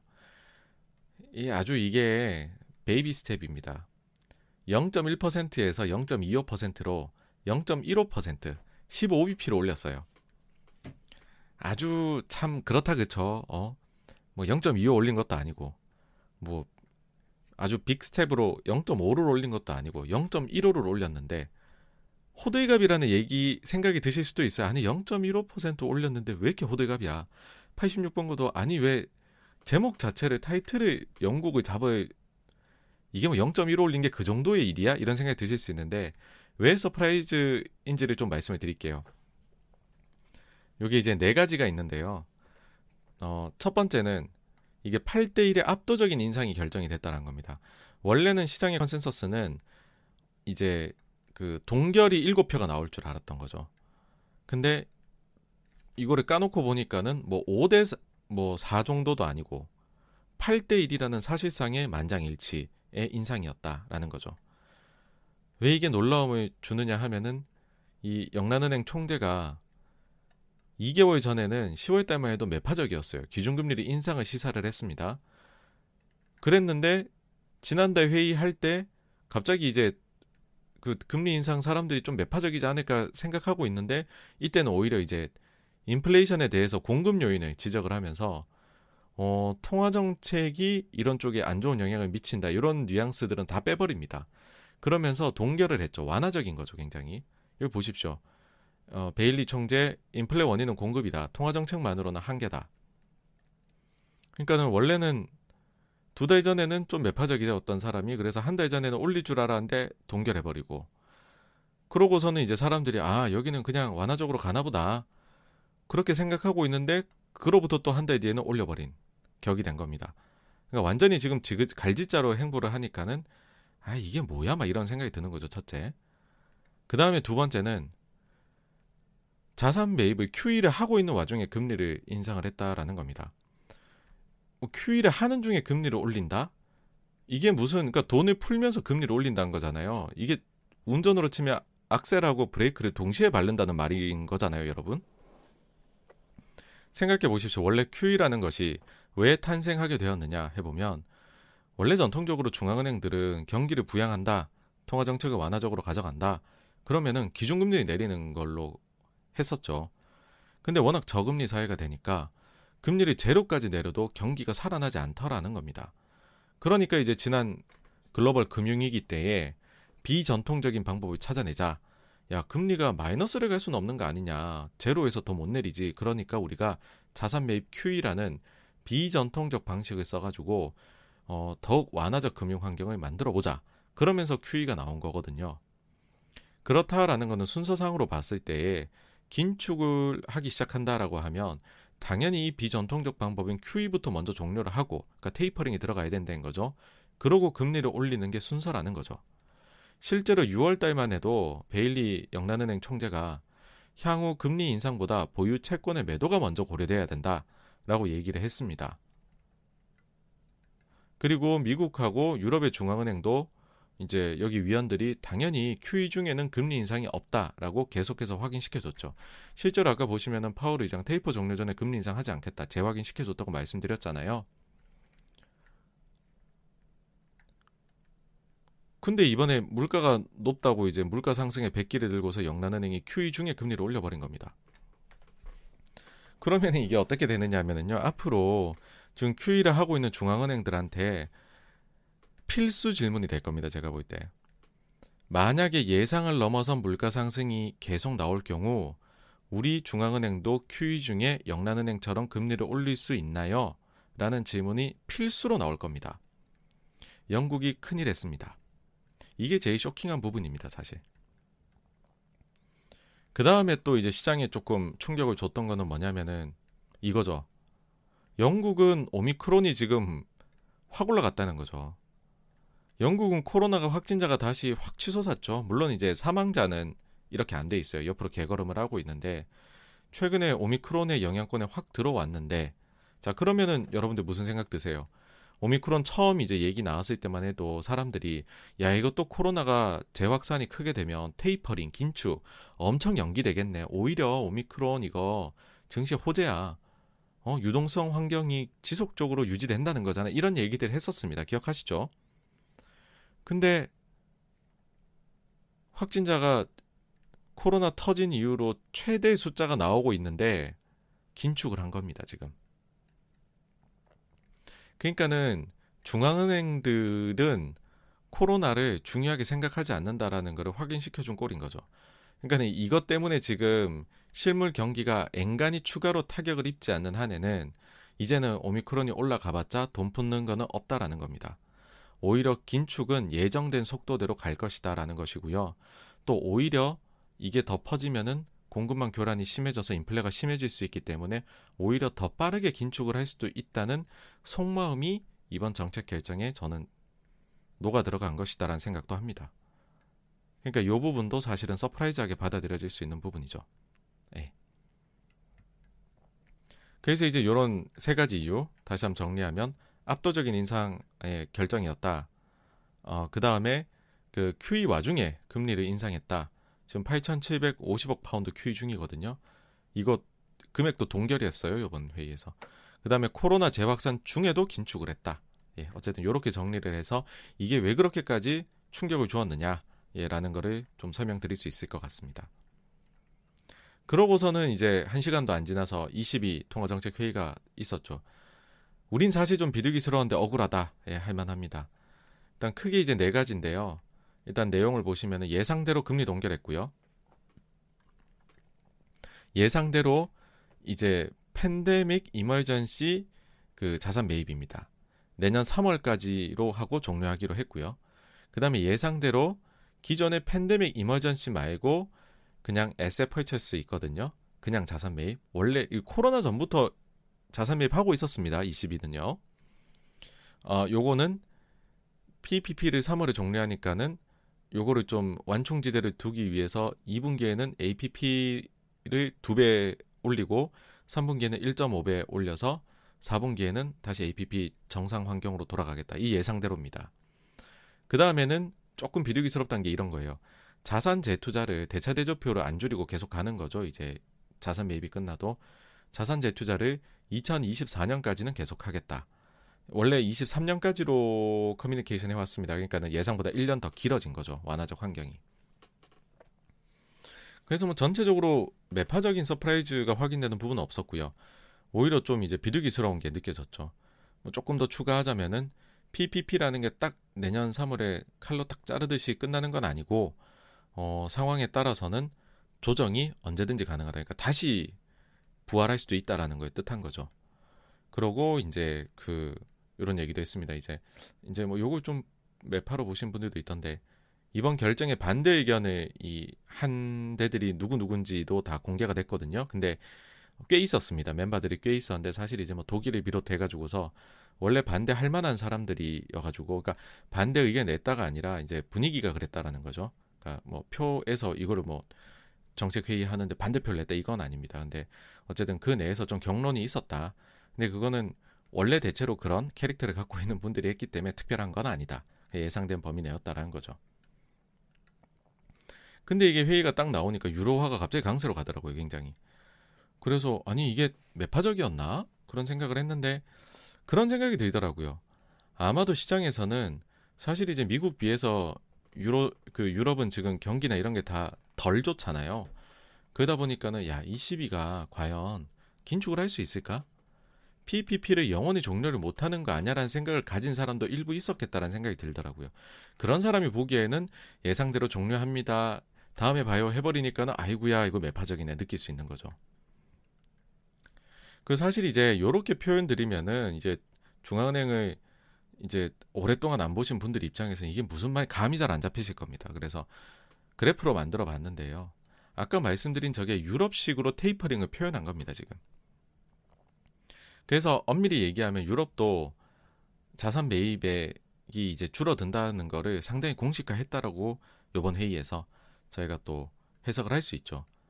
이게 이제 뭐냐면은 원래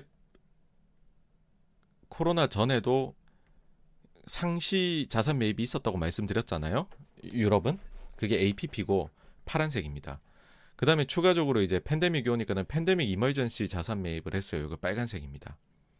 그래서 이게 이제 APP가 200억 유로 월별, PPP가 월별 700억 유로를 지금은 하고 있습니다. 요 정도 수준입니다.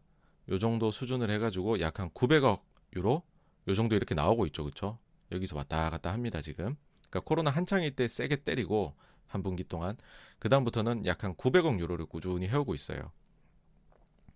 여기서 이제 줄어드는 거는 이제 요번에 22 회의에서 나온 말을 가지고 이제 제가 프로젝션을 한 겁니다. 이거는 보시면은 어쨌든 자산 매입액이 확 줄어들게 됩니다. 900억이었는데 지금 이제 내년 3월 달까지 점차 줄여 나가 가지고서 3월 달에 PPP를 종료하겠다 그랬거든요. 그러면 700억 유로를 계속 줄여 나간다라고 하면은 한 150억 유로씩 매달 줄어들게 되겠죠.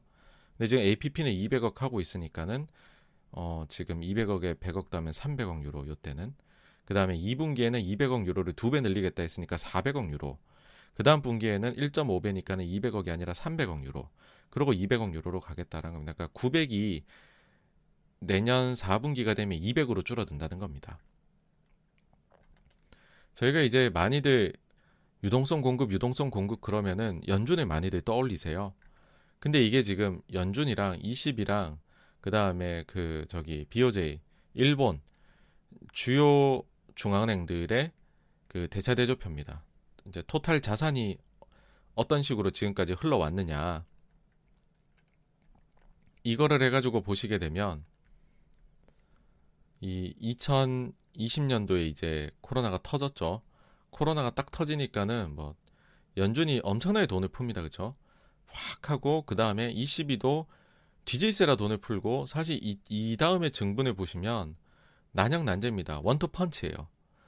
뭐 연준이 푸는 만큼 22도 풀고 있습니다. 은근히 지금 BOJ는 풀기 싫어해요. 예. 그래가지고서 이거를 다 합산해가지고 보시면 이렇게 계속 세 군데 중앙은행들의 자산 총액 보면 늘어나왔죠. 근데 지금 연준이 테이퍼링 해가지고 내년 3월이면 종료하겠다 하죠. 그 다음에 PPP도 내년 3월에 종료고 뭐 APP로 조금 받쳐주겠다, 완충해주겠다. 그래서 보시면은 이미 자산 증가가 안 나타나고 있습니다. 기고 있어요. 그런 상황에 지금 테이퍼링 효과가 이제 슬슬 나오기 시작을 하는 거죠. 그런 상황에서 진짜로 테이퍼링까지 간다라고 하면은 그동안 증시를 굉장히 이끌어왔던 유동성 환경, 중앙은행들의 돈 풀기 이거는 이제는 사실 추가적으로 기대하실 거는 없습니다, 여러분. 네.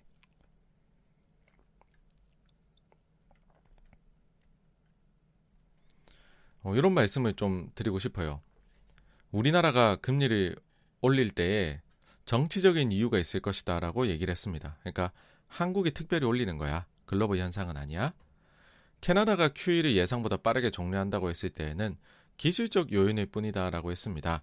캐나다가 워낙 건전한 나라라 기 발행해둔 국채 자체가 적어서 QE를 기술적으로 더 할 수가 없어 조기 종료해야 돼라고 했습니다. 그래서 캐나다가 긴축 환경으로 빨리 돌리는 걸 캐나다만의 문제로 여겼어요. 노르웨이하고 뉴질랜드가 금리를 올렸습니다. 그랬을 때 이랬죠. 뭐 좀 선진국스럽긴 하지만 뭐 그런 나라까지 봐야 되냐 글로벌에서 러시아, 브라질, 폴란드, 헝가리, 체코, 멕시코, 페루, 아이슬란드, 콜롬비아가 올렸어요. 그때는 신흥국 올리는 게 무슨 상관이 있느냐. 아이슬란드 신흥국이라 그러면 짜증 내시겠지만 뭐 신흥국 올리는 것까지 봐야 돼. 라고 했죠. 호주가 yield curve control YCC를 폐기할 때에는 YCC라는 정책 자체가 원래 실현하기 상당히 무리가 따르는 정책일 뿐이었어. 라고 얘기를 했습니다. 근데 영란은행이 QE 중에 금리를 올렸죠. 연준이 테이퍼링을 실행했고 두 배 속도로 한다고 하고 내년에 점도표를 세 번으로 올렸죠. 22도 테이퍼링을 한다고 하죠. 어찌 보면은 이번 증시 사이클에서 절대적인 뭔가 하나의 그거였던 것 같아요. 투자자 사이의 믿음. 중앙은행은 절대 돈 풀기를 멈출 수 없다. 근데 지금 보시면은 이제 다 안면 모의수 했습니다. 예. 그 다음에 이제 수요일에 FMC를 그러다 보니까는 영란은행의 시작으로 해서 야, 우리가 하루 전날로 돌아가서 수요일에 FMC가 정말로 그렇게 어, 이제 불확실성 해소로 호재로만 봐야 되는 건지를 우리가 한번 곱씹어 봐야 되는 거 아니야? 반성이 일어나기 시작하는 거죠. 이게 마냥 비둘기가 아니었던 것 같아. 오히려 매파적으로 봐야 했던 부분도 있는 거 아니야? 그러면서 이제 한번 체크를 쭉 해보는 겁니다. 다시 자세히. 일단 첫 번째 이거죠. 어쨌든 테이퍼링의 속도는 두 배 빨라졌습니다. 그리고 내년 3월에 첫 금리 인상이 있을 수 있게 됐다는 겁니다. 실제로 이제 어제죠. 금요일 날에 크리스토퍼 그 월러 연준 그 위원이 3월 회의에서의 금리 인상 여부는 살아있는 살아있다라고 예, 얘기했습니다. 이게 라이브 미팅이라고 얘기했거든요. 그래서 3월 첫 금리 인상이 나올 수 있다는 거고요. 그러면 사실은 예상보단 빠른 거죠. 그 다음에 이제 두 번째로는 사람들이 이제 범위 내라고 얘기는 했어요. 모든 게 점도표 금리가. 근데 어쨌든 예상치 상단이었다라는 겁니다. 왜냐하면 2022년도 2, 3회라 그랬는데 3회 상단이죠. 24년까지 3년간 7에서 8회 그랬는데 8회 상단이죠. 예. 어쨌든 상단이 나왔다는 거죠. 그리고 세 번째로 대차 대조표 축소 이게 이제 재투자 중단이거든요. 이거에 대한 논의가 처음 있었다라는 걸 파월 의장이 공식화합니다. 그러니까는 그 기자들하고의 Q&A 시간에 파월 의장이 대차 대조표 재투자 관련 대차 대조표 축소 관련해서 요번에 논의가 있었고 결론은 안 났다라고 하거든요. 그러면은 그 내용이 이제 몇 주 뒤에 공개돼 이번 FOMC의 이제 회의록에 나오게 될 겁니다. 거기에서 사람들이 어떤 생각을 가지고 있을지 저희가 체크를 반드시 해봐야 될 거고 이게 좀 힌트가 나온 것들은 있어요. 뭐냐면 한 달 전에 제임스 불라드 요즘 뭐 매파적으로 하면 제임스 불라드가 제 이름 날리고 있죠. 내년에 투표권도 생깁니다. 이제 뭐 한 달 남았어요. 한 달 뒤면 투표를 하실 수 있는 분이 왜 지금까지 투표권 없었거든요. 불라드가 3월에 QE를 종료하고 그러니까 테이퍼링 끝마치고 곧바로 재투자도 중단해야 된다고 말했습니다. 이게 왜 매파적인 얘기냐면 지난 글로벌 금융위기 때에는요. 금리를 내리고 테이퍼링을 하고 그다음에 금리를 인상하고 인상하고 2017년도에 인상하면서 그때 9월인가에야 비로소 재투자를 중단을 합니다. 그러니까 재투자 중단을 그만큼 미뤘었어요. 재투자를 안 하게 되면 연준 대차 대조표 자체가 줄어들게 되고 그거는 뭐냐면 직접적으로 금융 시장에서 유동성을 빨아당기는 긴축적인 행동이거든요. 그러니까는 이걸 굉장히 미루다 했습니다. 근데 지금 이제 워낙 경기가 좋으니까 인플레 높게 나타나니까 고용 환경도 완전 고용 상태니까 제임스 블라드는 과거랑은 다르게 테이퍼링 종료되자마자 재투자도 즉시 중단하자라고 얘기를 해버린 거죠. 그리고 이제 금요일 날에 어저께 이제 원로도 여러 가지 지금 매파적인 얘기를 했는데 금리 인상 후에 첫 번째 내지 두 번째 회의에서 대차 대조표 축소 시작할 수 있다라고 이야기했습니다. 그러니까 이것도 지금 그러니까 아주 지금 공격적인 멘트들을 한 겁니다, 지금. 네.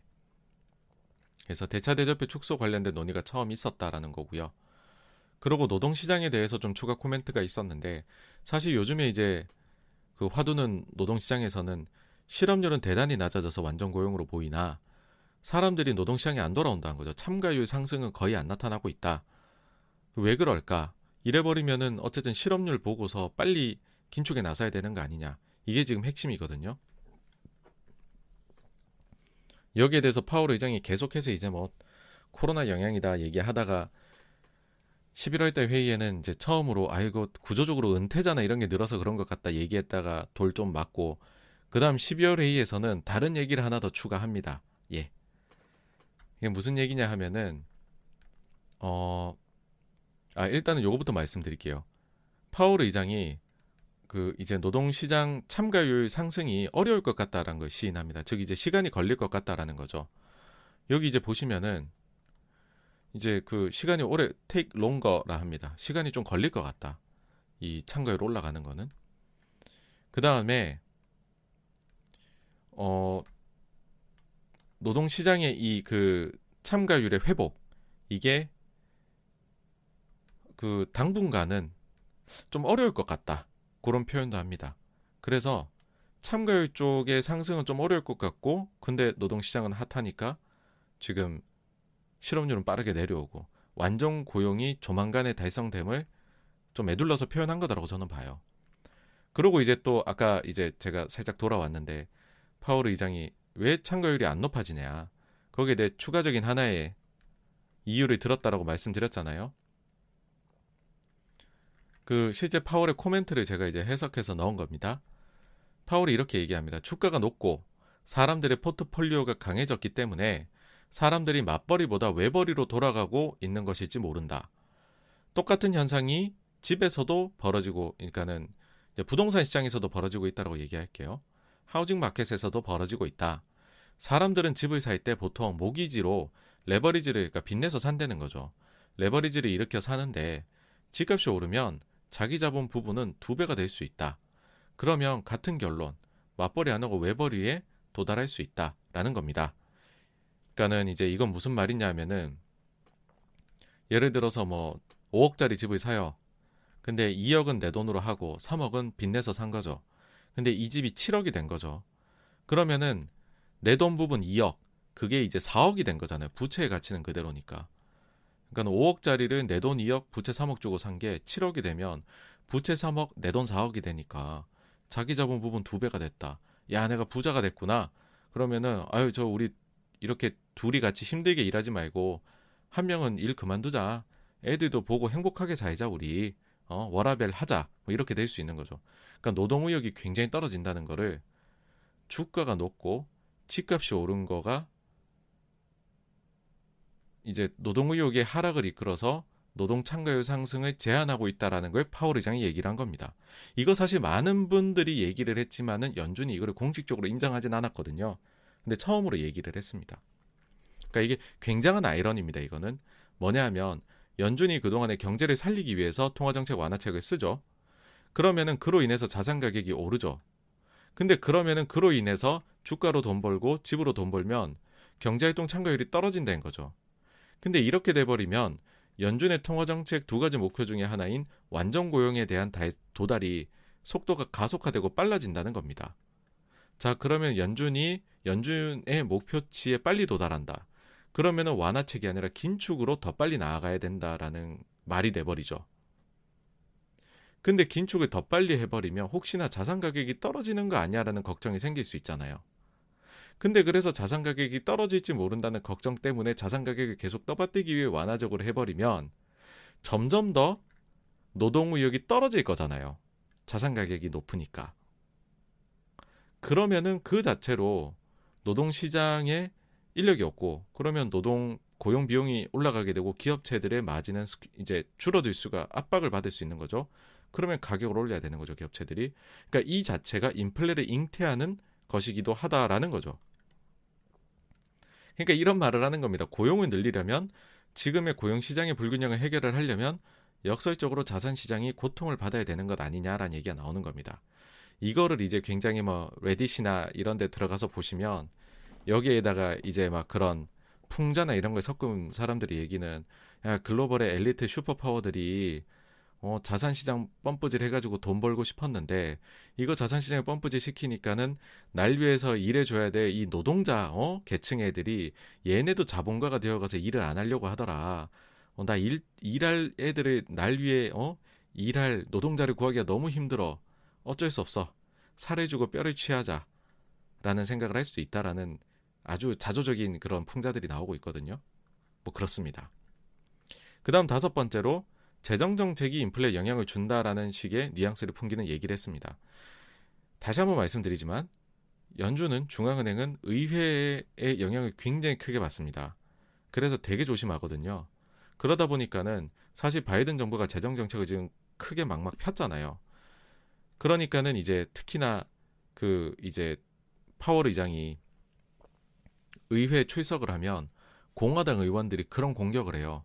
이 바이든 정부가 무분별하게 쓴 재정 정책 때문에 인플레가 더 온 거 아니냐. 여기에 대해 어떻게 생각하냐 그러면 파월 의장이 대답을 회피합니다. 뭐냐 하면은 그거는 코로나 불확실성 때문에 이건 다양한 면에서 봐야 된다. 이런 식의 대답을 많이 하거든요. 그러면 공화당 의원들이 중간에 말을 끊고 답답하다는 듯이 얘기합니다.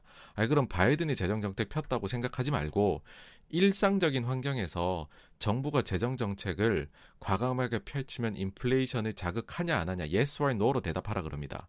그래도 파월이 yes no를 안 해요. 그 정도로 조심합니다. 근데 파월이 이번 코멘트가 뭐가 있었냐면 이거거든요. 그러니까 노동시장 얘기하면서 얘기가 나왔어요. 지금까지의 인플레이션은 타이트한 노동시장과는 관련이 없다는 겁니다. 그러니까 노동시장이 타이트해서 노동비용이 상승한 것 때문에 인플레가 지금까지 온 건 없다라는 거죠. 사실상. 오히려 지금의 높은 인플레이션은 강력한 수요와 관련이 있다. 근데 이 강력한 수요는 연준에 의해서 지지가 되었다. 그리고 의회에 의해서 지지가 되었다라고 요번에 얘기를 합니다. 요 부분이거든요. 영어로 이제 strong demand가 Fed에 의해서 이제 지지되었고 그리고 그것이 의회에 의해서 지지가 되었다라고 얘기를 하는 겁니다. 근데 사실 이게 약간 이중적으로도 들리기도 해요. 해석하기에 따라서는 이 강력한 수요가 연준에 지지되었고 연준이 의회에 의해 지지되었다로 봐야 되나 아니면은 이 강력한 인플레를 만드는 수요를 만드는 이것이 의회가 쓴 재정 정책 때문이냐 뭐 어떻게인지는 모르겠어요. 저는 사실 이게 좀 헷갈리긴 한데 어쨌든 그런 미묘한 뉘앙스를 풍기는 건 처음 봤다는 거고 그러면서 바로 이제 또 실수했다 생각하는지 바로 또 주저리 주저리 답니다. 이제 나는 의회에 대해서 어떠한 평가도 하려고 하는 것이 절대 아니다. 그거는 내 일이 아니다. 그 의회를 평가하는 것은 막 이러고 있습니다. 되게 가끔씩 보면은 연준 의장이란 자리가 되게 비루해 보일 때도 있습니다, 여러분. 네. 자, 그러고 나가지고서 이제 그러니까는 이제 다시 되짚어 보니까는 FOMC가 꽤나 매파적인 면들이 있더라. 라는 그런 부분들이 있었다라는 거고요. 그걸 제가 짚어드린 거고요. 그 다음에 이제 회의가 끝나고 영란은행도 끝나고 나서도 이제 매파적 발언이 이어집니다. 대표적으로 이제 영란은행의 필휴 이제 수석 이코노미스트가 어 이제 그 만약에 인플레이션이 계속된다면 그러면은 추가적인 금리 인상을 해야 된다. 추, 이제 영란은행 금리 인상한 것도 surprise인데 더 해야 된대요. 그, 그 다음에 이제 그, 그 전에 그 인디애나의 연준, 지역 연준 총재에 있었던 나라야나 코차라코타라고 있어요.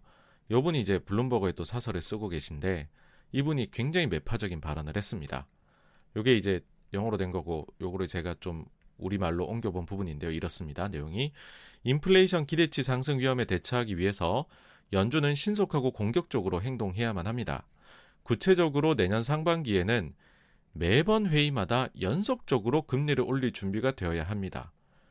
야, 이게 뭐 내년에 세 번이라 그러면 사람들 생각이 보통 뭐 빠르면 3월, 그다음 6월 아까는 이제 보통 생각이 이제 내년에 세 번 점도 금리 인상 찍히니까 한 5월쯤에 한 번 하고 그다음에 7, 8월 9월 정도에 한 번 하고 그럼 12월에 한 번 하지 않을까? 요 정도 생각을 하는 건데 그게 아니라 지금 전 인디애나 총재께서는 내년 상반기 매번 회의마다 해야 된다. 그럴 준비가 되어 있어야 된다라고 얘기한 겁니다. 이러면 뭐 1월도 올리고 뭐 3월도 올리고 지금 뭐 몇 번을 올려야 됩니까? 그죠? 이거 장난 아닌 거죠. 아마 내년 상반기가 1356이 있을 텐데 네 번 하라는 건지 뭐 이런 말을 무책임하게 그죠? 이렇게 매파적으로 얘기할 수 있나요? 그죠? 그러면서 언제까지 이런 식으로 연속적으로 올려야 되느냐 매번 회의마다 인플레이션이 2% 부근으로 내려올 때까지 계속해야 된답니다. 이 같은 가파른 긴축 경로는 단기 금리를 2.5% 이상으로도 올려보낼 수 있습니다. 이게 이제 2.5%라는 게 장기적으로 연준 위원들이 중립 금리라고 얘기하는 수준이잖아요. 근데 이 단기 금리를 2.5%로 이상으로 보내는 거는 현재 연준 위원들의 예상보다 많이 높다라는 겁니다. 그러니까 이렇게 해버리면은 그 효과로 그 영향으로 단기 금리가 2.5 이상으로도 올라갈 수 있는데 그렇게 되면 현재 연준 위원들의 생각보다 엄청나게 높다라는 거죠. 긴축적이다라는 거죠. 그리고 이는 시장의 쇼크가 될 것입니다. 그리고 즉각적인 경제적 고통을 수반할 것입니다. 하지만 이는 미래에 훨씬 더 큰 고통이라는 위험을 제거할 것입니다. 제가 한 말이 아니고요. 전 연준 인디애나 총재께서 했는데 제가 이제 사실 이제 뭐 야, 이런 사람이 있었어라고 생각하실 수도 있어요. 근데 왜 굳이 가져왔냐면은 코차라 코타는 연준 안에서도 대표적인 온건파로 대표적인 비둘기로 2014년 11월 FOMC에서 유일하게 기준금리 인상을 반대했다. 그랬던 그가 1월에요. 매번 회의마다 올리고 그것이 시장의 쇼크 그리고 즉각적으로 경제적인 고통을 수반할 것이다. 나 근데 그래도 해라 이런 얘기를 대표적 온건파에 유일하게 기준금리 인상을 반대해 왔던 대표적 온건파가 했다라는 게 좀 충격적이다라는 것이죠. 그래서 가져와 봤습니다. 예. 그러면 이제 시장에 그 일주일간 있었던 반응하고 제가 생각하는 부분을 한번 말씀을 종합해서 드려볼까 하는데요. 어, 일단 수요일 급반등에 이제 성공했었죠. 수요일 날에는 증시가. 그다음 목요일에는 이제 나스닥 중심으로 급락이 나타났고 그 다음에 금요일에는 다우 중심으로 하락이 나타났습니다. 반면에 이때까지 한국 증시는 평온하게 끝이 났죠. 저희가 생각해 보시면 몇 주 전부터는 밈 주식들이 하락을 하고 있어요. 그리고 이 밈 주식들이 하락을 할 때 많은 분들이 야 그거 당연히 빠져야지. 그 주식들 무슨 가치가 있냐. 그거 빠지는 건 너무 당연해. 또 이 비슷한 시기 때부터 암호화폐 시장도 하락하고 있습니다. 근데 암호화폐 하락할 때도 당연하다고 사람들이 얘기했죠. 그게 무슨 가치가 있냐. 그러면서 오히려 이 밈이나 암호화폐에서 증시로 돈이 들어올 수 있는 거 아니냐라는 기대도 가졌습니다. 영란은행이 깜짝 금리 인상을 하고 나서 아 이거 긴축적인가 봐. 금리가 막 올라가나 봐. 하니까는 금리에 크게 영향받는 기술주 중심의 나스닥부터 하락을 했죠. 이렇게 나스닥이 하락을 하니까는 그걸 당연하다고 생각을 했죠. 여기 나스닥 대형주만 얼마나 차별적으로 올랐냐. 그거 당연히 빠져야지. 그리고 금리가 올라가니까는 이제는 금리 상승에 우호적인 시클리컬 그리고 소위 가치주들 이게 좋아야지라고 했단 말이죠. 그러면서 목요일 날에 나스닥이 빠지는데 다우는 버텼습니다. 다우를 사야 된다. 시클리컬을 사야 된다. 이렇게 말을 했습니다. 근데 바로 다음날 다우가 또 빠져요. 그러니까는 또 이런 얘기를 합니다. 이제는 어떤 얘기를 하냐면 에이 미국이 그동안 얼마나 차별적으로 많이 올랐는데 이제 미국은 끝났어 당분간. 미국 이외의 주식 시장을 사야 돼. 가령 예를 들면 아시아, 한국 이런 걸 사야지. 그런 얘기를 합니다. 제가 볼 때는 이게 지금 증시에서 순환이라고 순환 현상이 나타나고 있다라고 봐요. 근데 이게 건전한 순환이 되려면 그러니까 소위 이제 선순환이죠. 그러려면 증시 주변 환경이 유동성 환경도 좋고 실적도 좋은 환경, 그 속에서의 순환이 나타나는 것은 저는 굉장히 우호적인 아주 어, 건전한 선순환이다라고 생각을 합니다. 그런데 지금은 사실 이제 저는 뭐 여러 차례 밝혔지만은 역금융 장세 이미 11월 중순부터 들어왔다라고 말씀드렸잖아요. 그렇다라고 하는 거는 우라가미 군요가 얘기하기를 역금융 장세에서는 분야를 가리지 않는 약세가 나타날 것이다라고 했었고 그 다음에 이제 이런 순환하는 거 대표적인 걸로 또 달걀 이론을 만든 앙드레 코스톨라니도 이럴 때에는 다 안 좋기 때문에 예금이 좋다. 현금이 좋다라고 얘기를 했거든요. 그래서 사실 자꾸 경고음이 울리고 있는 상황에서 자꾸 다른 쪽으로 옮겨가면서 이게 안 되니까는 이게 좋을 거야. 아니야, 이것도 안 좋네. 그럼 이게 좋을 거야. 라고 자꾸만 뭘 사야 된다라는 생각이 지배적으로 있는 게 개인적으로는 좀 불편한 아이디어입니다. 투자 아이디어 중에서요. 그래서 조금은 좀 열기를 가라앉히고 봐야 되지 않을까라는 생각이 계속 있고요. 그다음에 그 기업으로 뭐 한번 또 대입을 시켜서 한번 말씀드려 볼게요. 2주 전에 보시면 도큐사인이 실망스러운 가이던스를 내놓으면서 엄청나게 하락을 했습니다. 그러자 또 그런 얘기를 했죠. 야, 적자 기업이 지금까지 잘 버텼지. 그럼 그렇지. 가이던스 때문에 빠졌겠어? 빠질 때가 된 거야. 그 다음에 이제 이번 주에는 어도비가 실적을 냈죠. 그러니까 실망스러운 가이던스를 내놨습니다. 그러면서 뭐 주가 크게 하락을 했습니다. 그러니까 이제 뭐라고 하냐 하면은 그래 지금까지 이 시대상을 반영해온 시대 상징 중의 하나인 주식인 어도비가 이제는 부진하구나. 그래 성장주 시대가 갔고 가치주의 시대가 옴을 어도비가 밝힌 거야. 이렇게 얘기를 하는데 솔직히 이제 옆집에서는 불이 나가지고 10%가 주가 빠져서 아비규환인데 여기에 소금을 뿌리는 이런 말을 하는 게뭐 개인적으로 와닿진 않았습니다. 금요일 날에는 마침내 시클리크 좋다 그랬는데 다우 빠지고 유가마저도 빠졌어요. 다음은 누구 차례냐는 거죠. 그러니까는 너무 이 그 유동성 환경이 메말라가고 있는 증분이 없어지는 상황에서 어, 너무 로테이션을 생각을 하시는 거는 조금은 아니지 않나라는 생각이고요. 그리고 사실 근본적으로 이런 의문도 들기는 합니다. 사실 이번 주에 그 제가 이제 최근에 한 지난달 거하고 지지난달 거 그 BOFA에서 나온 글로벌 펀드 매니저 서베이 있잖아요. 그거를 이제 어 제가 자료를 가져 말씀드렸었는데 사실 이 이번 주에도 그 자료가 나왔거든요. 이제 한 달짜리 그 그러니까 최근 월에 조사한 자료가 나왔는데 이게 막 되게 특별한 내용은 없어서 제가 별도 꼭지로 뽑진 않았어요. 근데 여기에서 지난 12월 FOMC가 정말 예상 범위 내였을지를 정말 그랬던 것인지를 조금 저희가 아니지 않을까라는 생각 해봐야 되는 거 아니야? 라는 거가 이 자료에 좀 녹아 있더라고요. 그래서 한번 그 부분들을 가지고 와봤는데 일단은 뭐냐면은 급속히 사람들이 인플레이션이 사실은 숫자가 더 높게 나왔음에도 불구하고 더 많은 투자자들은 이제 갈수록 인플레이션이 일시적일 것이다라는 쪽으로 점점 더 기울어가고 있습니다. 그러니까 10월 때 회의 대비 11월 때 회의에 일시적이라는 의견이 더 늘었는데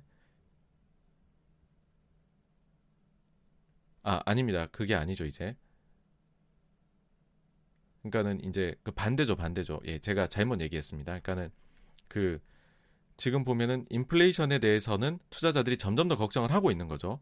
그러니까 걱정이 조금씩 커져가고는 있는데 그래서 트랜지토리라는 거는 일시적이다라는 의견은 조금 내려가고 있는데 그렇다고 해가지고서 이게 구조적으로 올 것이냐에 대해서는 아직 굉장히 마음이 동하지 않는다라는 겁니다. 판단 유보가 늘고 있는 거죠. 이제 그 저거 이제 선거로 치면은 부동층이 느는 거죠. 인플레에 대해 가치 판단 못 하겠다. 일시적인 게 아닌 것 같긴 한데 그렇다고 구조적일까? 망설임이 있죠. 근데 그런 상황에서 사람들이 과연 연준이 얼마나 금리를 올릴 수 있을까? 11월에 비해서 12월 달에 두 번 인상이라는 의견이 늘긴 했습니다. 그리고 한 번 인상이라는 부분이 줄었고 세 번 인상이라는 부분이 늘긴 했습니다. 근데 보십시오. 두 번 내지 세 번 인상을 합쳐놓고 보시면 63% 66%입니다. 네 번 올린다는 의견이 2% 있기도 하지만은 한 번 혹은 못 올릴 거야라는 의견도 30% 정도가 됩니다. 저희가 이번 회의가 범위 내다. 두 번 내지 세 번 인상으로 보통 보았다. 맞아요.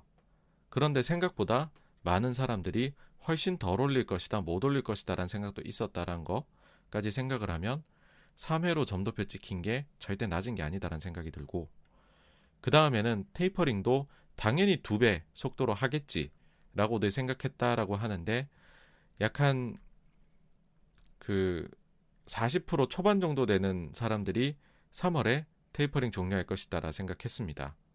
그보다 더 빠른 1월 달에 끝마칠 거다 5%를 합치면 절반 정도 되는 사람이 3월까지는 테이퍼링이 종료될 거야 라고 생각을 했습니다.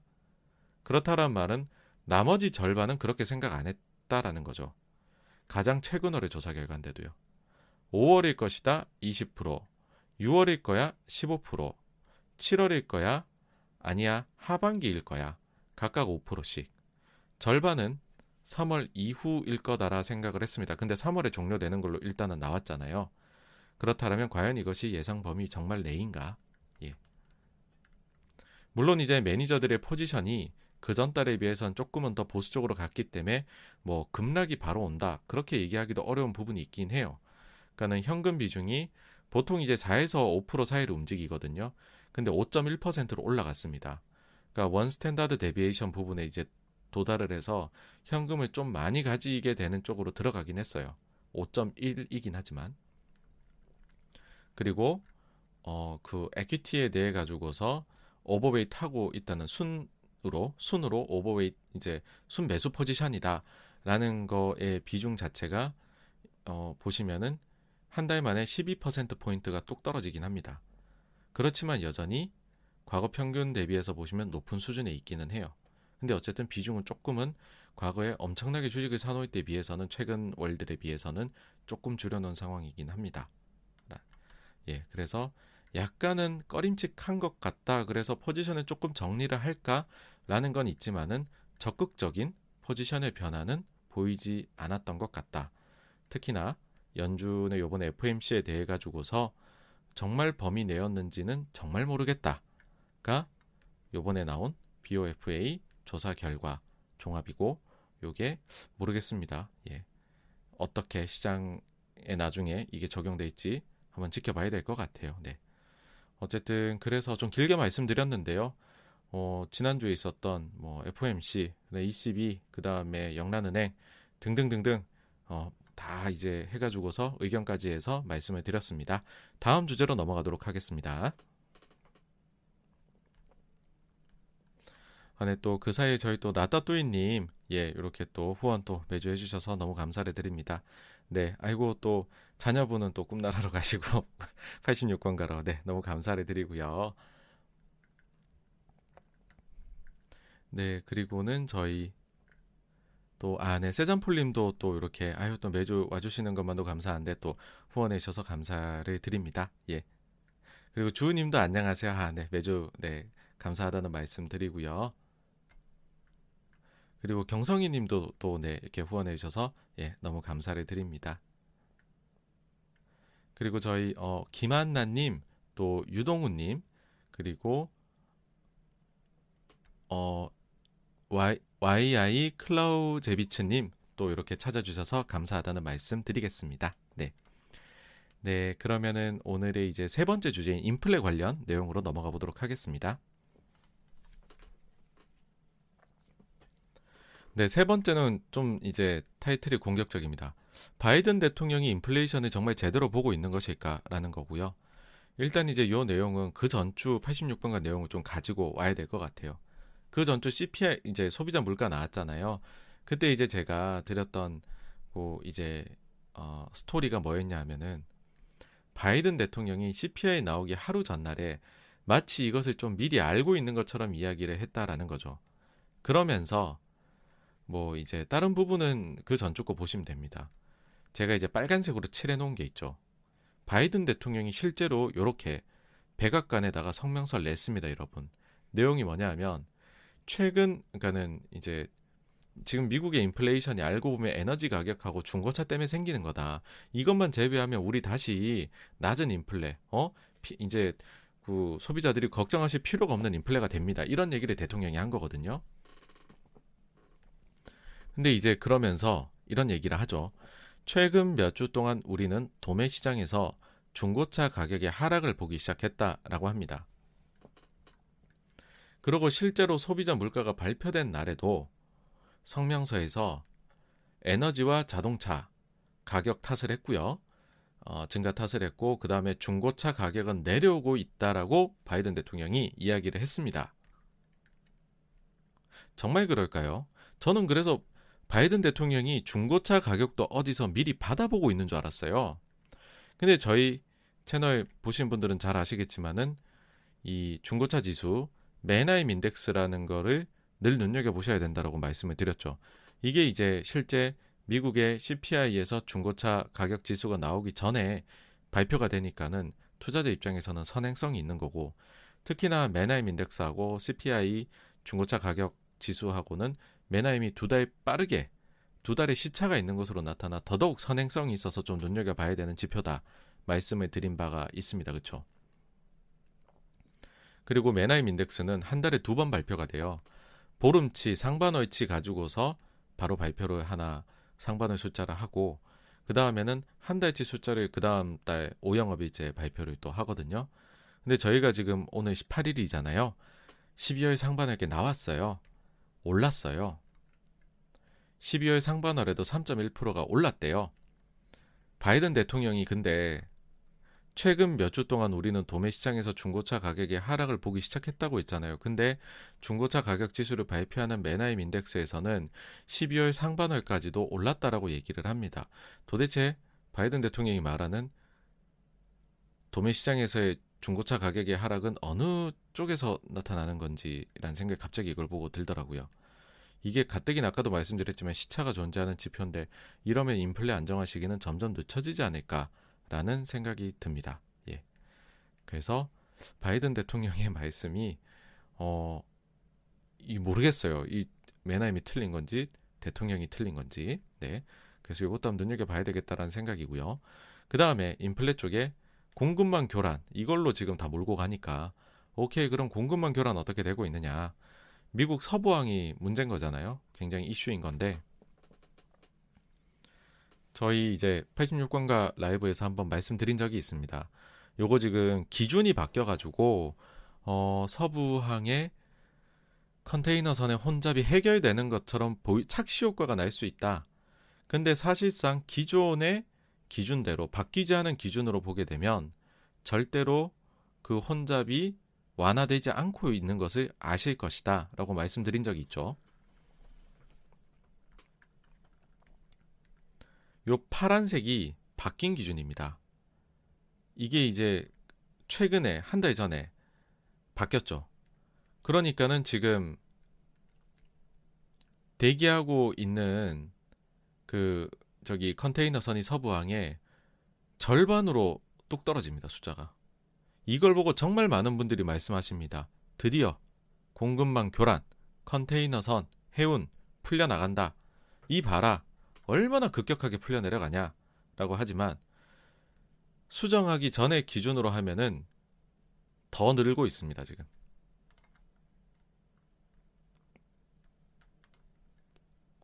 그러니까 겉보기에는 적체 문제가 급격히 해결된 것으로 지금 보이는 거고요.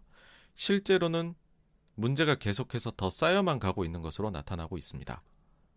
이거를 다른 데에서도 확인할 수 있는데 그 LA하고 롱비치 서부 항들 주요 항들 큰 거 합산해 가지고 월별로 컨테이너 수입하고 있는 거. 그러니까는 지금 공급망 교란이 해소가 되려면은 이 수입하는 컨테이너가 물량이 이제 해소가 그 물량을 빠르게 빠르게 처리해서 이게 올라가야 되잖아요. 근데 초록색이 2020년이고 빨간색이 2021년인데 전년 동기 대비 오히려 처리를 더 못하고 있습니다. 그러니 컨테이너 지수가 떨어지지를 못하죠. 운임 지수가. 만약 진짜로 이렇게 급락을 했으면 컨테이너 지수가 떨어졌겠죠. 그렇죠? 그래서 아직까지는 물류 해운 문제는 해소가 안 되고 있는 것으로 보인다. 라고 말씀을 드릴 수가 있을 것 같습니다. 그래서 여기까지가 어, 세 번째 주제로 잡은 인플레에 대한 내용이었고요. 다음으로 넘어가도록 하겠습니다.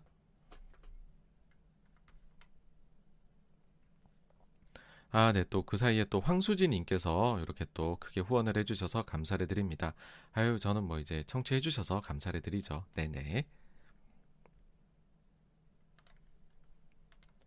네, 다음은 이제 엔터 내용인데요. 뭐 사실 이번 주 큰 내용이 없었습니다. 그래서 짧게 그냥 말씀을 드리면 일단 아주 경사스러운 또 일입니다. 이제는 우리나라 K 콘텐츠 드라마 쪽도 당당히 골든글러브의 후보로 그것도 뭐 저런 쩌리상이 아니라 주요 상들에 다 올라왔습니다. 예, 드라마 작품상, 나무 주연상, 나무 조연상 여기 이제 들어와 있고 혹시라도 상을 타게 되면 정말로 경사스러운 일이 될 것이다라고 생각합니다. 1월 9일에 결과 나오거든요. 모두들 이제 응원하는 마음으로 한번 지켜보시죠. 네. 그 다음에 이제 트와이스가 북미 콘서트를 매진을 했다는 소식이고요. 그래서 2회를 추가하기로 했다라는 겁니다. 사실 최근에 왜 트와이스 앨범이 미국에서 팔리지 뭐 이런 의문들 가지실 수 있는데 콘서트를 해보니 표가 매진이 됩니다. 그리고 추가를 할 정도이고요. 그래서 그냥 그럴 때는 아, 이런 그러니까는 뭐 트와이스 같은 그 캐릭터가 서구권에서 과연 먹힐까 이런 생각들 많이 하셨을 텐데 일단 결과는 잘 나오고 있다는 것이고요. 그 다음에 이제 아 이거 많이들 걱정하실 만한 뉴스가 하나 나왔었죠. 사실 요 얘기 드리려고 지금 엔터 이모저모 이번 주에 넣은 건데 12월 24일 날에 트와이스 콘서트가 예견 이제 그 원래는 예정이 되어 있었는데 이게 취소되었다는 기사가 이제 소식이 들려왔죠. 어, 트와이스 코로나19 방역 강화로 24일 콘서트 취소. 예. 그러면서 아이고 뭐야 역시 오미크론 가, 이제 뭐 퍼져 나가고 우리나라도 다시 방역 강화하고 나니까는 아이고 우리나라 이제 콘서트 다 못 하겠네. 다 취소되겠네. 생각하시는데 요거는 일단 사실은 옴, 이제 코로나가 이렇게 확진자가 늘고 방역 강화되는 것 자체가 절대로 이제 국내 콘서트 하는 데 있어서는 당연히 안 좋은 소식이죠. 당연히 안 좋은데 그렇지만 안 좋은 거에 또 안 좋은 강도가 뭐 1이냐 10이냐 이건 저희가 알아야 될 거잖아요. 그랬을 때 콘서트는 어떻게 되면 취소되는지 한번 구체적으로 보고 가시자는 거죠. 보시면은 이제 24일 공연 취소 이유를 강화된 방역 조치 때문이라고 얘기를 했죠. 근데 24일의 특징이 뭐냐면 금요일 날에 그 공연 시작 시간이 저녁 7시 30분이었어요. 그리고 이제 트와이스 요 콘서트가 보통 대략 이제 러닝 타임이 요번 거는 2시간 반 정도다라고 얘기를 했기 때문에 그러면 끝나는 시간이 10시죠. 그쵸 근데 지금 강화된 방역 기준에는 10시까지는 어 이제 10시 이후에는 공연장을 못 하거든요.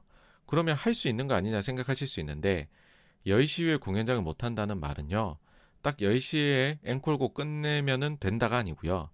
10시까지 모든 관객이 나가야 되는 겁니다. 공연장을 모두 비워줘야 돼요. 그러면은 한 30분에서 뭐 40분 공연을 일찍 끝마쳐야지 이게 가능하겠죠.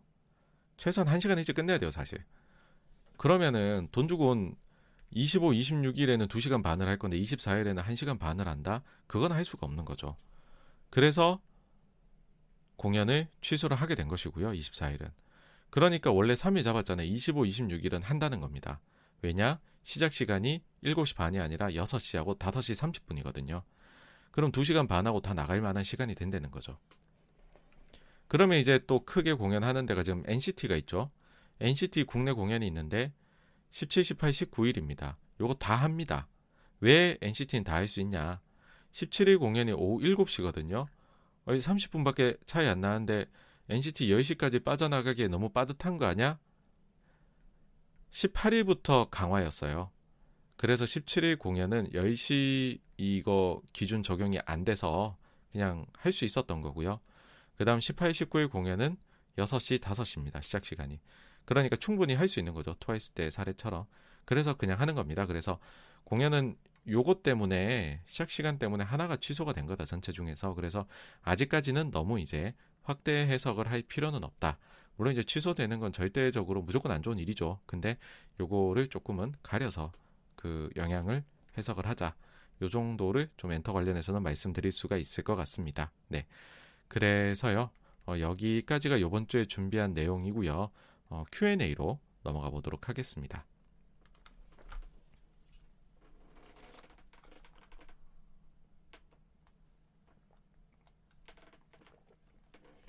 아, 네, 일단 중간에 들어오신 분들도 계시기 때문에 한 번 더 말씀을 드리자면 원래 저 이제 86번가 라이브가 매주 토요일 날 밤에 하지 않습니까? 근데 다음 주 토요일이 보니까는 크리스마스더라고요. 12월 25일. 그래서 크리스마스 날 저녁에 제가 라이브 방송을 켜는 거는 예의에 많이 어긋난다는 생각을 해서 예, 이제 가족분들과 예, 그 다음에 이제 가까운 분들과 좋은 시간을 보내시기를 바라면서 뭐 그때까지 주식 얘기를 할 수는 없는 거 아닙니까? 그래서 어, 다음 주 방송은 일단은 그 토요일 날 라이브 방송 없다는 거를 다시 한번 말씀을 드리고요. 그래도 이제 뭔가 알려 말씀드려야 될 만한 내용이 있으면 별도로 라이브 날짜를 다시 잡거나 아니면은 영상을 별도로 만들어 업로드를 이제 할 것이고 그런 내용이 생기면 이제 커뮤니티에다가 좀 공유를 하겠다 그런 말씀을 드렸습니다. 예.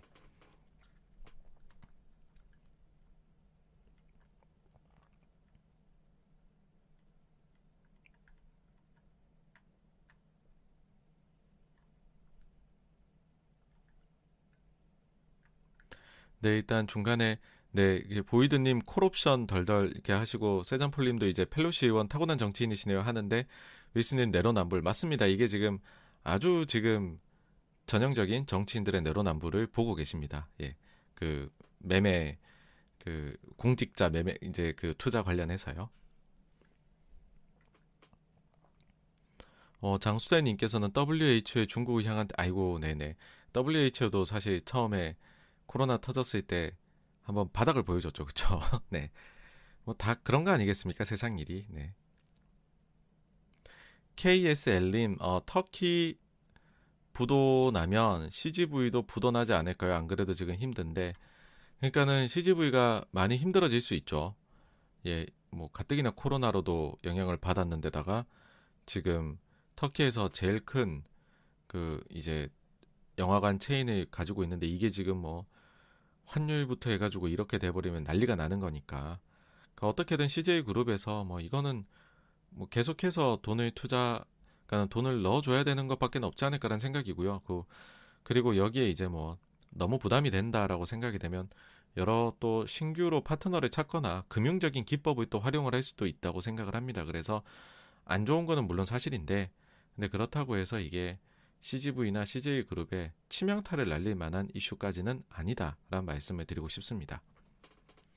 어, 기수킴님께서 다우 급락은 만기 효과일까요라고 하셨는데 그보다는 키 맞추기인 것 같아요. 그 전에 나스닥이 빠졌는데 다우는 버텼고 근데 보니까는 아예 다우도 안정권이 아니네라는 것이었지 않나 시장의 심리가 그렇게 생각합니다.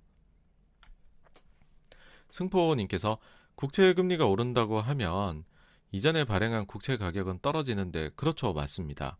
그러면 인베스팅닷컴 등에서 나오는 국채 수익률과 가격은 각각 언제 발행된 것을 기준으로 알려주는 것인가요? 어, 인베스팅닷컴에서 제가 채권 그거는 보지 않고 있어서 이거는 뭔지 모르겠습니다.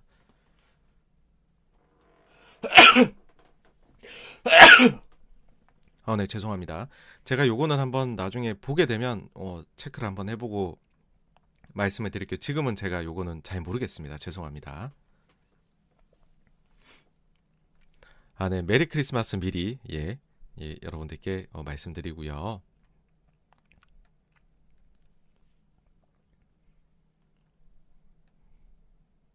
아, 네, 승포님께서 이제 장단기 금리 스프레드 역전이 온다고 항상 폭락장이 온 건 아닌데, 어, 맞습니다. 맞습니다. 예. 반대로 현재 장단기 금리 스프레드가 역전되지 않아도 폭락장이 온 적이 있을까요라고 하셨는데, 솔직히 말씀드리면은, 많은 분들이 이제 약세장 예상할 때 장단기 금리 차 말씀들을 하시거든요. 근데 개인적으로는 그거는 그다지 볼 필요가 없다라고 생각합니다. 말씀해 주신 대로 이게 역전이 됐다고 폭락이 오는 것도 아니고, 그 다음에 역전되지 않았다라고 해서 폭락이 안 오지도 않거든요. 그러니까는 이제 그 이거는 그냥 참고용 정도로 보시는 거지 이게 투자 결정의 중요한 판단 요소가 되어서는 안 된다라는 게 개인적인 생각입니다.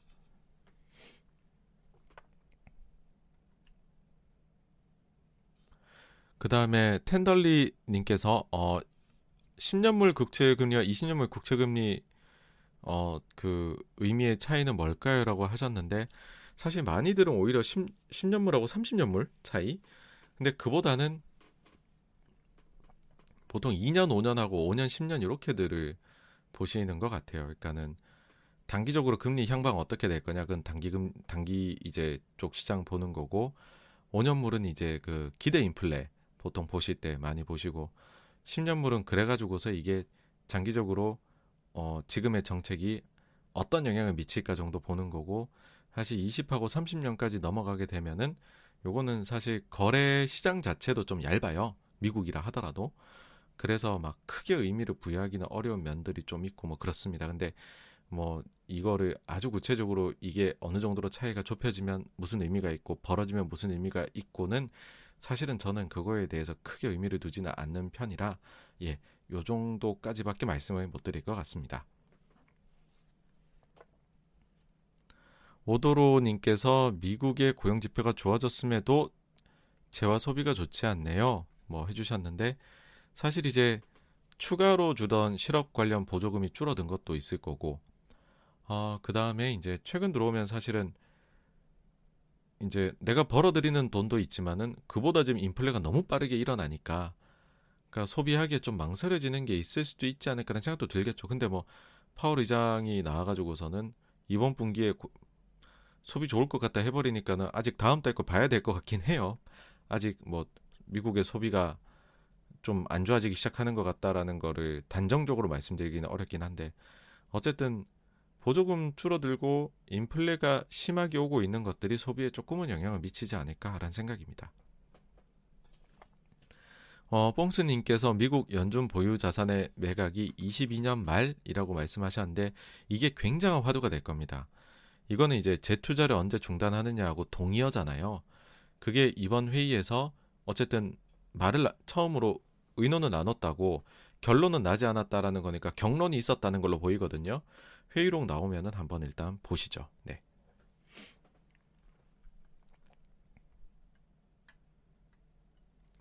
아, 네. 그 텐덜리 님께서 미국 비농업 일자리는 줄었고 아, 구직자도 줄었다네요. 임금 상승률도 저임금 일자리의 복귀가 더디다 보니 평균 임금이 올라가는 효과가 있고 예, 말씀해 주신 게 진짜 고수십니다. 진짜 저희 채널에는 저보다 더 고수분들이 많으세요. 이게 보시면은 이게 사실은 미국의 고용이나 이런 게 시장이 뜨겁다라는 말들을 하기는 하지만 세부적으로 놓고 보면은 이게 안 좋아 보이는 요소들이 분명히 있는데 그거를 다 짚어 주셨습니다 지금. 예. 그러니까 이게 어찌 보면 불안 요인이죠. 네, 그러니까는 절대적인 명제가 또 하나 있죠 지금 증시에서 경제가 너무 좋아. 뜨거워서 손대면 데일 만큼 좋아. 미국의 인플레는 그래서 높은 것 뿐이야. 미국의 고용 시장을 봐. 너무 좋지 않니? 라고 하시는데 이게 대표적인 불안 요인이죠. 야, 그렇게 좋은 거 아닌 것 같은데? 라고 얘기할 때 나오는 부분들이죠. 네. 그러니까는 봐야죠. 이런 요인들이 진짜 돼서 어 그게 뭐 소비나 이런 데로 영향을 미치는 게 정말 나타나는 건지를 조금 더 봐야죠. 네네. 근데 어쨌든 균열은 생기는 것 같다 인 것 같아요. 네. 고스트 카블로님 돈을 풀면서 금리를 올리는 거 신박하네 좋다. 예, 영란은행이 그 어려운 걸 했습니다. 네. 어, 돈 풀면서 금리 올리면 인플레 속도 조절에 더 효과가 있을지도 뭐 그럴 수도 있죠. 아니면은 인플레를 이제 잡으면 도저히 지금 안 잡으면 기대 인플레가 너무 올라갈 것 같다라는 절박함에 급격하게 이제 자기도 모르게 악셀을 누르고 있다는 것도 모르고서 브레이크를 밟은 거일 수도 있고요. 네. MSJ님께서 영란은행이 기준금리를 인상하고 QE를 해서 어, yield curve 스트레, spread를 줄여서 그러니까 Operation Twist 같은 효과를 낸다는 거죠.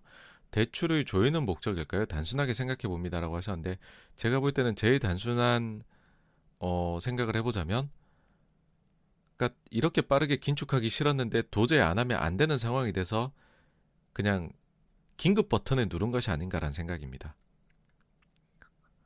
승포원님께서 한국 정부가 외환 보유를 위해 외환 매매를 하는 것은 달러원 환율에 영향을 주나요? 주가가 환율에 영향을 주면 안 될 것 같은데 아 국가가 아 근데 이번에 한미 통화 스와프 종료된다는 기사 보면서 어 갑자기 궁금하더라고요라고 하셨네요. 일단 그 원래는 이제 코로나 때 또 이제 그 한미 통화 스와프가 또 재개가 됐죠. 그러니까는 그 한국하고만 뭐 미국이 그 갑자기 또 맺어준 그런 게 아니라 요 부분은 그게 있었죠. 이제 뭐 약간 신흥국들이라 해야 되나요? 그런 국들 국가들하고 이제 미국이 몇 군데 어 일괄적으로 맺었고 원래는 지난 6월 달에 종료가 돼야 되는 지난 9월 달에 종료가 돼야 되는데 6월 달에 이거를 연장을 한번 시켜줬죠. 3개월. 그래갖고서 12월 말이 됐고, 어, 근데 이제 그 12월이 왔는데, 12월에 끝나는 게 연장에 관련된 뉴스가 없으니까는 사실 지난주에 그걸 가지고서 여, 이제 질문을 해주셨던 것 같아요. 그래서 한미 통화 스와프는 어떻게 되는 건가요? 라고 하셨었는데, 이번 주에 이제 나왔죠. 연장 안 하는 걸로. 지난번 증시 최저점이 언제인 줄 아시나요? 코로나 때 한미 통화 수합 체결한 날이거든요. 그래서 요것도 조금 그렇긴 합니다. 그러니까는 가급적이면은 상시 스와프 라인이 열, 열려 있는 게 제일 좋죠. 근데 미국 입장에서는 한국이 그 정도 급은 아니다라고 생각을 하는 거고, 예. 어, 이제 어찌 보면은 워낙에나 금융시장 환경이 위기를 다 통과를 했으니까 이제는 이런 이 그 아주 긴급 플랜 이런 것들은 정책은 없애도 되지 않냐라는 거기는 한데 어쨌든 이런 것들이 좀 한 방에 어퍼컷 같은 악재는 아닌데 잽이기는 한데 좀 불길한 일이긴 하죠. 있으면 좋죠 이거. 반대로 한국이 지금 터키랑은 맺어놨잖아요. 몇 달 전에. 그것도 지금 그 나중에 사고를 칠 것 같긴 한데. 네. 그리고 우리 정부가 매매하는 것들이 당연히 외환시장의 가격에 영향을 미치게 됩니다. 그래서 그거를 굉장히 조심스럽게 하죠. 네. 텐덜리님께서 더 이상의 강달러가 안 온다면 납배드가 아닌지 외환 보유고도 충분하다는데, 그러니까는 뭐 이거는 시장에 쌓인 효과가 있다고 생각을 합니다. 그러니까는 우리가 이제 충분히 안정적인 어떻게 보면은 그 장치를 마련하고 있어도 더더욱이나 완벽한 안전 장치가 하나 더 있다면 시장이 좀 안정감을 가지죠. 근데 왠지 저기가 좀 강하기는 한데 최종 대부자가 뜩 사라져 버리면 그러면 조금은 생각이 달라질 수도 있을 거다라고 봅니다.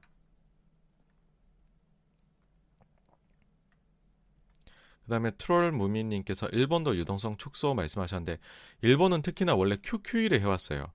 단순히 자산 매입하는 양적 완화뿐만 아니라 이제 그콘 이제 그 저기 질적 완화도 했었죠. 그래서 QQ입니다. 근데 질적 완화라는 거는 주식을 직접 사는 거죠, 사실상. ETF를 매입하는 거죠.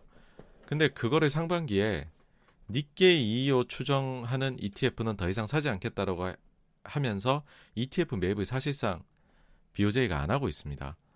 그래서 차별적으로 움직이고 있죠. 일본 증시가 그래서 그냥 맨날 와리가리 합니다. 박스권에서 그냥 머물고 있는 게 안 사주니까요. 그러니까 일본은 상당히 조심을 하고 있어요, 지금. 아베노믹스 이후에요.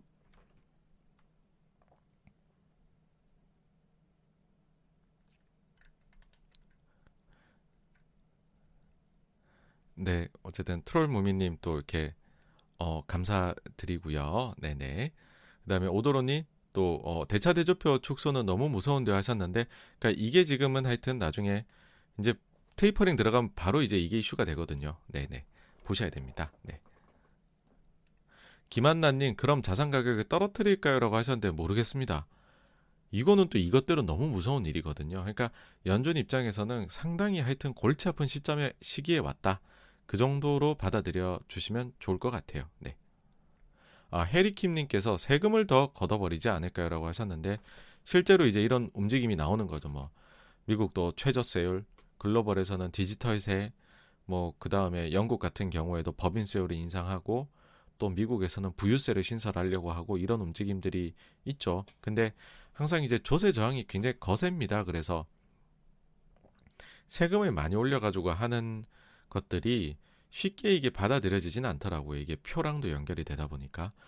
그리고 세금을 이제 어쨌든 이것도 어 세금 많이 걷게 되면 직접적으로 유동성을 확 빨아당기는 그게 돼버리기 때문에 어 이것도 사실은 좀 안 좋은 이렇게 이렇게 세금을 걷어서 그 돈을 되게 잘 쓰면 모르죠. 그러니까는 어 소비를 많이 하지 않는 부유층 거를 진짜 삭삭삭삭 끌고 와서 가장 소비를 많이 하는 저소득층으로 잘 나눠준다면은 그 배분 효과가 똑같은 돈을 걷어들이고 풀어서 네팅은 제로라고 할지라도 있을 수 있는데 전 뭐 정치권이 정치권에 대한 신뢰는 저는 그렇게 높지 않기 때문에 예 정부가 뭘 걷어가서 그렇게 잘한다는 믿음은 기본적으로는 가지고 있지는 않습니다. 네.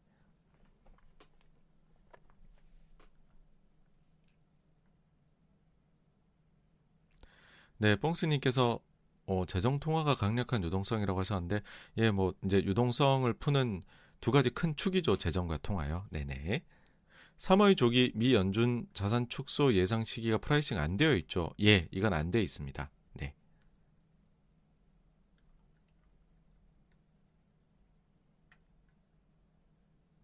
어, 텐덜리 님께서 인플레 아까 전에 뭐 말씀드린 숫자들은 다 이제 그 실질입니다. 예, 예. 발표되는 것들 이나 이런 것들. 기대 인플레에 대해 가지고서는 별도로 또 기대 인플레 보는 숫자들이 따로 있는데 그거는 오늘 사실 말씀을 안 드렸습니다. 네.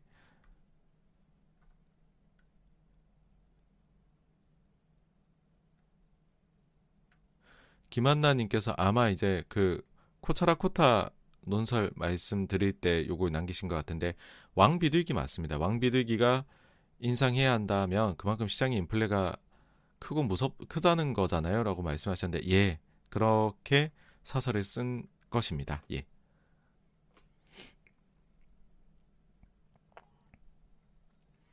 와 대단하십니다. DJJ님 맞습니다. 이것도 있었죠. 미국 철강주들도 두 곳이 이번 주에 가이던스 낮추고 얻어맞았습니다. 그러니까는 저희가 제일 흔히들 얘기하는 가치주 접 이제 저 PBR, 저 PER 그 다음에 시클리컬 그런 쪽들도 지금 가이던스가 낮아지기 시작을 했습니다. 그러니까는 모르겠습니다. 이게 정말로 저희가 이런 상황에서 순환해가지고서 탁탁탁탁 잘 먹어 나갈 수 있는 기회가 있는 시장인지 아니면 그냥 일단은 조심하는 게 맞는 건지요. 네.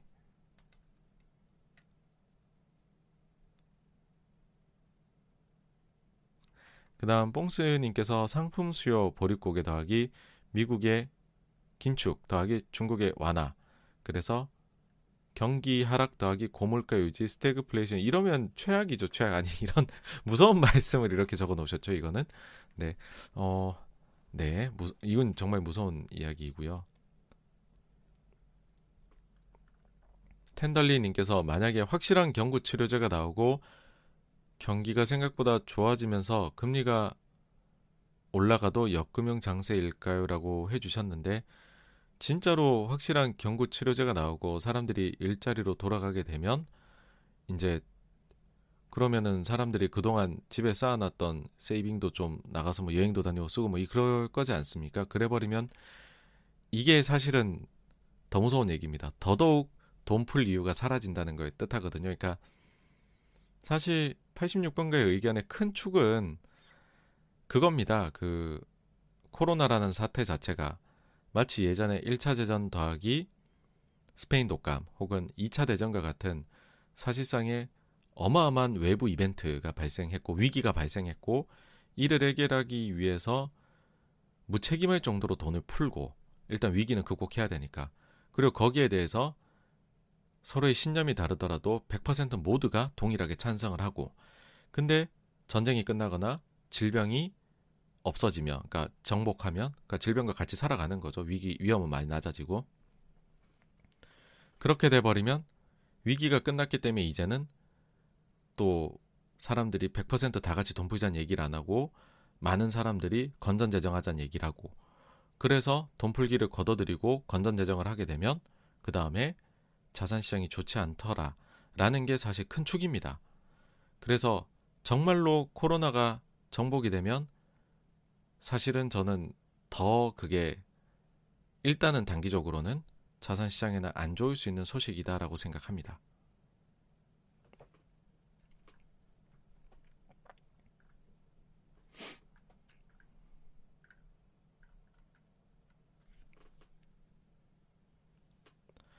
사실 뽕스님 말씀해 주셨는데 하이퍼 인플레가 지금 너무 미국 쪽의 중앙은행이나 정치권에서 공급망 탓이라는 얘기를 하는데 다른 원인들도 많이 있는 것 같고 뭐 그런 것 같습니다. 그죠? 예, 예. 네, 그리고 주님께서 이번 주 대략 LA 롱비치 기준 95척. 예, 예. 그래서 어, 내년 서부 항만 노동자 임금 협상도 남아 아, 그렇군요. 네. 물류 공급 해결 아직 좀 멀어 보여라고 하셨는데 하여튼 계속해서 이쪽 부분은 좀 시간이 걸리는 것 같습니다. 그래서 조금은 보수적으로 지켜봐야 되는 것 같습니다. KSL님, 어, 역금융 장세에서도 일시적인 반등 올 수 있다고 하는데 저 같은 주린이 이게 일시적인지 판단이 안 살 것 같아요. 그래서 왠지 매수 버튼이 나갈 것 같은데 어떻게 판별하면 좋을까요? 라고 하셨는데 사실 이런 어떻게 보면 잔파도라고 할 수 있죠. 그것까지 다 맞추는 건 신의 영역이라고 생각합니다. 그거는 트레이딩의 신만이 할 수 있고 어 뭐 저, 저나 이런 사람들은 못하는 거다. 그냥 그렇게 생각하시면 될 것 같습니다.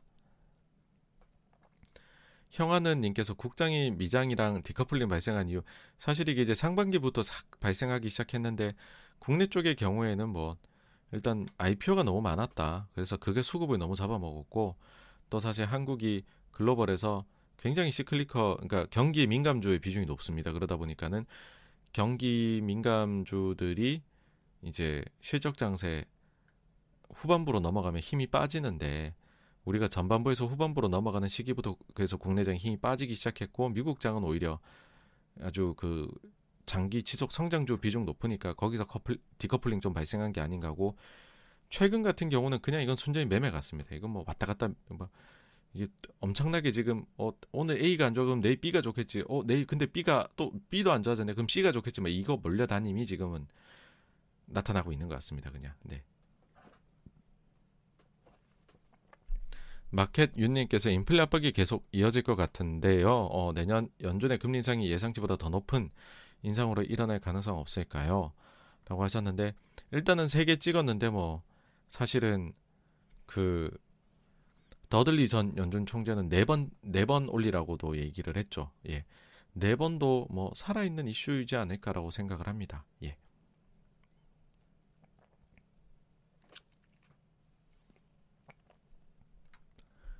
네, 그 다음 무지님께서 중국은 긴축 및 규제로 계속 악화되다 보니 이제는 완화 기조로 보이는데 중국이 내년에 그나마 좋겠다 생각하는데 어떻게 보십니까?라고 하셨는데 어 사실은 이제 글로벌이 그렇게 이제 금융 환경이 비 이제 우호적이지 않을 때 사실 글로벌이 다 연결이 되어 있지 않습니까? 그래서 어느 한 시장이 특출나게 본인들의 정책으로 인해 가지고서 효과를 내기는 조금 어렵다라고 생각을 합니다. 그래서 지금 중국이 소위 말해 완화 기조로 지금 얘기를 하는 거는 절대로 본인들이 그걸 가지고서 자산 가격이나 이런 것을 끌어올리려는 목적이 강하다라기보다는 본인들의 지금 하드 데이터가 굉장히 나빠져 가고 있기 때문에 그거를 경착륙을 이제 소프트 랜딩을 시키기 위해 가지고서 방어적인 완화책을 펴는 거다라고 보시는 게 더 맞을 것 같다는 생각입니다. 홍님께서 터키 파동에 우리가 해준 수합은 어떻게 될까요? 하셨는데 뭐 이거는 안 좋겠죠. 예. 봐야죠 정부에서 이게 또 정치적인 협상의 영역이라 예 어떻게 될지는 한번 봐야 되겠지만은 좋을 건 없죠 저희가 절대로요. 예. 그 다음에 GSS님께서 글로벌 공급망이 있는데 구조적 인플레가 발생할 수 있을까요? 전 세계 사람들의 저렴한 노동력이 있는 이상 인플레는 일시적일 것 같은데 어떻게 생각하시나요? 라고 했는데 글로벌의 과제인 것 같아요. 사실 중국의 임금이 그러니까 중국의 생활 수준이 올라가기 시작하면서 그동안 사실 저임금을 이끌어 와줬던 그러니까 중국이 WTO에 들어오고 개혁 개방을 하면서 20년간 어, 인플레가 없는 세상을 만들어 주는데 공을 세웠거든요. 근데 이제 중국이 어쨌든 비용이 상승하는 거고 그러면 그거를 대체해 줄 때가 나타나야 되는데 많은 사람들이 뭐 동남아 아니냐 하지만 동남아 다 합쳐봤자 중국만큼의 그 인력을 그 정도만큼의 캐파가 안 나오거든요. 그러니까는 인도, 아프리카 다 들어와야 됩니다. 이게 지금 중국만큼을 해결을 해주려면 그래서 기본적으로는 더 시장을 개척해야 된다. 그게 안 되면은 중국만큼의 어 그 효과는 누리기는 어려울 수 있다라고 생각합니다.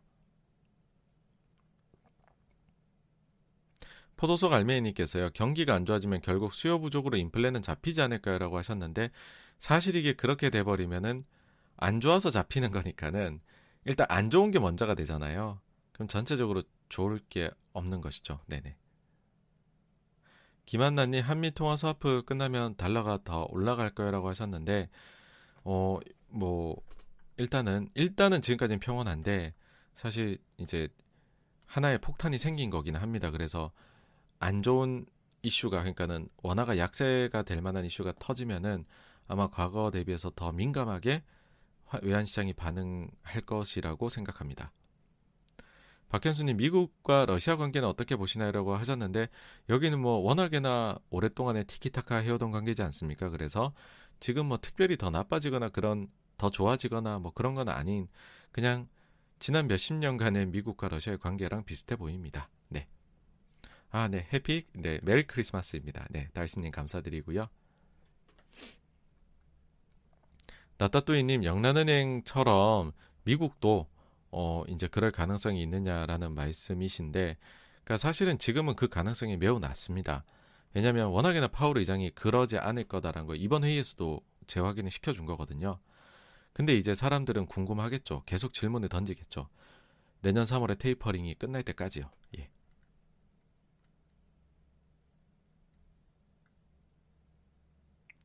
아, 다이씨님께서 다음 책할 때 조지 소로스 부탁하셨는데 조지 소로스의 재기 이론은 제가 가장 이해가 되지 않는 이론 중에 하나긴 합니다, 사실. 그래서 제가 뭐 금융의 연금술 책도 있고 한데 너무 어려워요. 그래서 저도 좀 정리가 더 마음속으로 되면 하도록 하겠습니다. 네. 근데 좋은 책 어쨌든 투자자의 책 추천해 주셔서 다이스님 감사드립니다. 네. 어, 떼그룹 폴장님께서 현금화 좀 하시고 지금 어, 재 매수 타이밍을 언제로 봐야 되냐라고 하셨는데 일단은 상황이 돌아가는 걸 더 지켜봐야 될 것 같습니다. 네네. 그러니까는 이게 어떤 식으로 진행이 될지는 계속해서 이게 생물처럼 유기적으로 움직이는 거라 예, 계속 일단은 보면서 대응 그렇게 생각합니다. 니오 박님께서 공급망이 수요를 따라갈 수 있는 시점이 오기는 올까요? 라고 하셨는데 뭐 사실 시간의 문제이지 언젠가는 되지 않을까. 예, 뭐 코로나에 달려 있는 거긴 하겠지만은요. 예. 생각합니다. 네.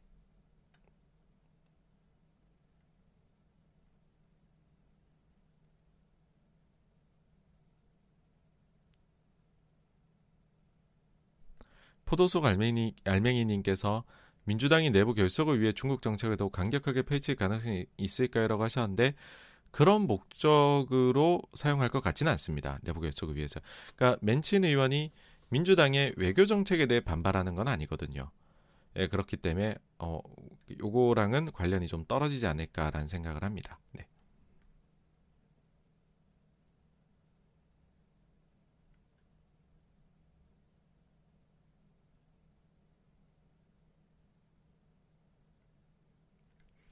그러니까는 이제 그 말씀해 주신 대로 이게 바텀업을 하시는 분한테 이렇게 탑다운식의 매크로를 말씀을 드리면 엄청난 혼돈을 겪으세요. 근데 이제 그럴 때 저는 뭐 그런 말씀 드립니다. 사실 주식을 워낙 좋아하시니까 개별 종목을 보시게 됐을 거고 바텀업을 하시게 됐을 거란 말이죠. 그쵸? 그러면은 이게 손이 나가요. 막 아무리 증시가 비싸다고 얘기를 해도 그때 좋아 보이는 주식이 분명히 존재하거든요. 근데 이제 그 그럴 때 추가로 그러니까 그러면 그걸 신규로 이제 투자를 집행할 수도 있죠. 근데 다만 이제 지금은 아주 이제 공격적으로 투자할 때라는 생각은 안 되기 때문에 그런 종목이 보이시더라도 일단은 소액만 하시는 것이 어떨까 비중 중에서 어, 그런 생각이고 그 다음에 있는 종목들을 그럼 다 팔아야 되냐 그렇게 생각은 안 합니다. 이게 뭐 공격적으로 투자하시면 다 팔 수도 있기는 하겠지만 이게 어 뭐 하락장에서는 방어가 우선이지 하락장도 먹고 상승도 먹고 이런 게 목표는 아니거든요. 그래서 적절한 현금 보유, 마음이 편안할 수준에 그리고 혹시나 하락했을 때에 싼 가격에 과감하게 넣을 수 있는 현금 수준을 그냥 생각하시면 되지 않을까라고 봅니다. 그리고 베이스 캠프님 위안화의 이상한 강세도 문제가 될 것으로 보이는데 하시는데 사실 위안화 굉장히 강합니다. 그러니까는 중국 이민은행에서 개입을 함에도 불구하고 강하죠. 근데 뭐 지금 중국이 어떻게 보면은 정책을 가장 보수적으로 좀 펼쳐왔기 때문에 강세 피해가기가 어려운 거고 근데 너무 강세로 가게 되는 것은 이제 중국 입장에서는 수출 업체들이나 이런 쪽에 부담이 되니까는 뭐 하여튼 지금 중국도 고민 많을 거고요. 위안화 강세 그 자체가 글로벌 시장에 안 좋은 영향 주는 것도 분명히 있거든요. 그래서 위안화 강세가 마냥 좋은 것만은 사실 아닌 상황이 오긴 했습니다. 예.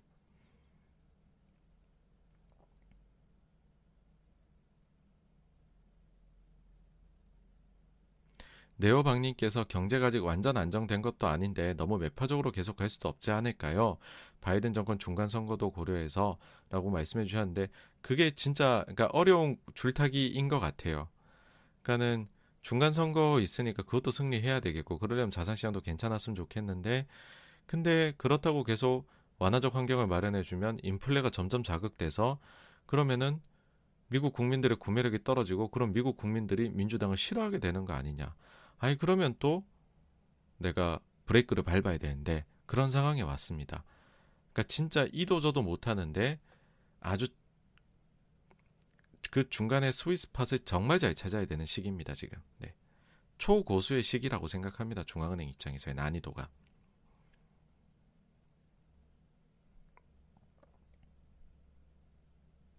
오, 나타뚜이님께서는 현금 비중 50%가 넘어갔다 그러시면 사실은 더 이상 현금을 생각하실 필요는 없습니다. 그 정도면 충분히 보수적이십니다. 네네. 아우, 네네 또, 네, 아우, 따, 네, 그 평온한 연휴, 네, 아, 목소리 또, 예, 감사드리고요. 예, 예. 어, 그리고 위안화 강세라는 건 투기 자본들은 중국을 사고 있는 것도 같은 느낌 하셨는데, 어, 그 중국이 사실 이제 겨, 이제 수지로 봤었을 때 해외 여행을 굉장히 많이 가면서 서비스 수지가 굉장히 안 좋은데 코로나 때문에 못 나가니까 그쪽에서 이득 보는 것도 지금 굉장히 큰 것도 있습니다. 그래서 어 그리고 이제 코로나를 상대적으로 잘 지금 컨트롤을 해오다 보니까는 글로벌 수주도 많이 받아서 어쨌든 일감도 오다도 많이 받아서 뭐 수출을 많이 하니까 그 또한 이제 강세 요인도 되는 부분이 있고요. 근데 이제 그 뭐 물론 이걸 노리고 투기 자본도 좀 들어간 것도 있겠죠. 근데 위안화가 너무 강세가면 왜 안 좋은지를 말씀을 드리면 사실 예전에 위안화가 너무 약세가면 갑자기 막 문제 생기다 그랬는데 너무 강세도 문제가 되는 거는 그 그것 자체가 글로벌의 상품 가격의 인플레를 좀 조장하는 면이 있습니다. 어 제가 이제 뭐 중국의 뭐 PPI나 이런 것들이 미국의 인플레에 별 영향 안 미친다 이런 말씀 많이 드리고 했었는데 근데 그거는 영향이 있거든요. 뭐냐면은 그 미국의 수입 물가하고요. 그 다음에 위안화 환, 그 이제 위안 달러 환율을 같이 놓고 그림을 그려보시면 완전히 같이 갑니다. 그게 무슨 말이냐면은 중국의 수출 기업들 입장에서는 본인들의 이제 그 물가가 오르고 내리고 그것도 중요하겠지만은 수출 업체들은 어쨌든 수출 단가가 환율에 결정이 되는 거잖아요. 그러니까는 위안화가 굉장히 강세로 가게 되면 수출 업체들은 손해를 입게 되겠죠. 그러면 물건 가격을 올리고자 하는 니즈가 상당히 강해집니다. 그게 미국의 수입 물가에 반영이 되는 부분은 연결고리는 확실히 있거든요. 그래서 위안화가 너무 강해지면 그게 가격을 상승을 하려는 욕구를 굉장히 자극하는 면이 있긴 합니다. 예. 그 인플레 요즘 화두인데 그래서 좋지 않은 이슈가 되긴 하죠, 그게요. 네. 네, 어쨌든 지금 어 채팅창에 남겨주신 내용들 다 해서 Q&A 답변을 드렸는데 시간이 또 어느덧 11시 반. 예, 저희 시작한 지 2시간이 훌쩍 넘어가고 있습니다. 그래서 어 저희가 또 요 정도에서 오늘 내용을 한번 줄여보면 어떨까라는 생각이 드는데요. 네. 어, 오늘 뭐 눈도 오고 날씨도 추운데 남은 주말 일요일도 어, 평안한 어, 즐거운 주말이 되시기를 바라고요. 네, 그 다음 주는 크리스마스인데 메리 크리스마스 예, 되시기를 바랍니다. 예, 그래서 오늘도 소중한 시간 되어서 어, 라이브 방송 시청해 주셔서 감사드리고요. 네, 다음 방송 때 뵙도록 하겠습니다. 네, 모두 모두 감사드립니다. 감사합니다.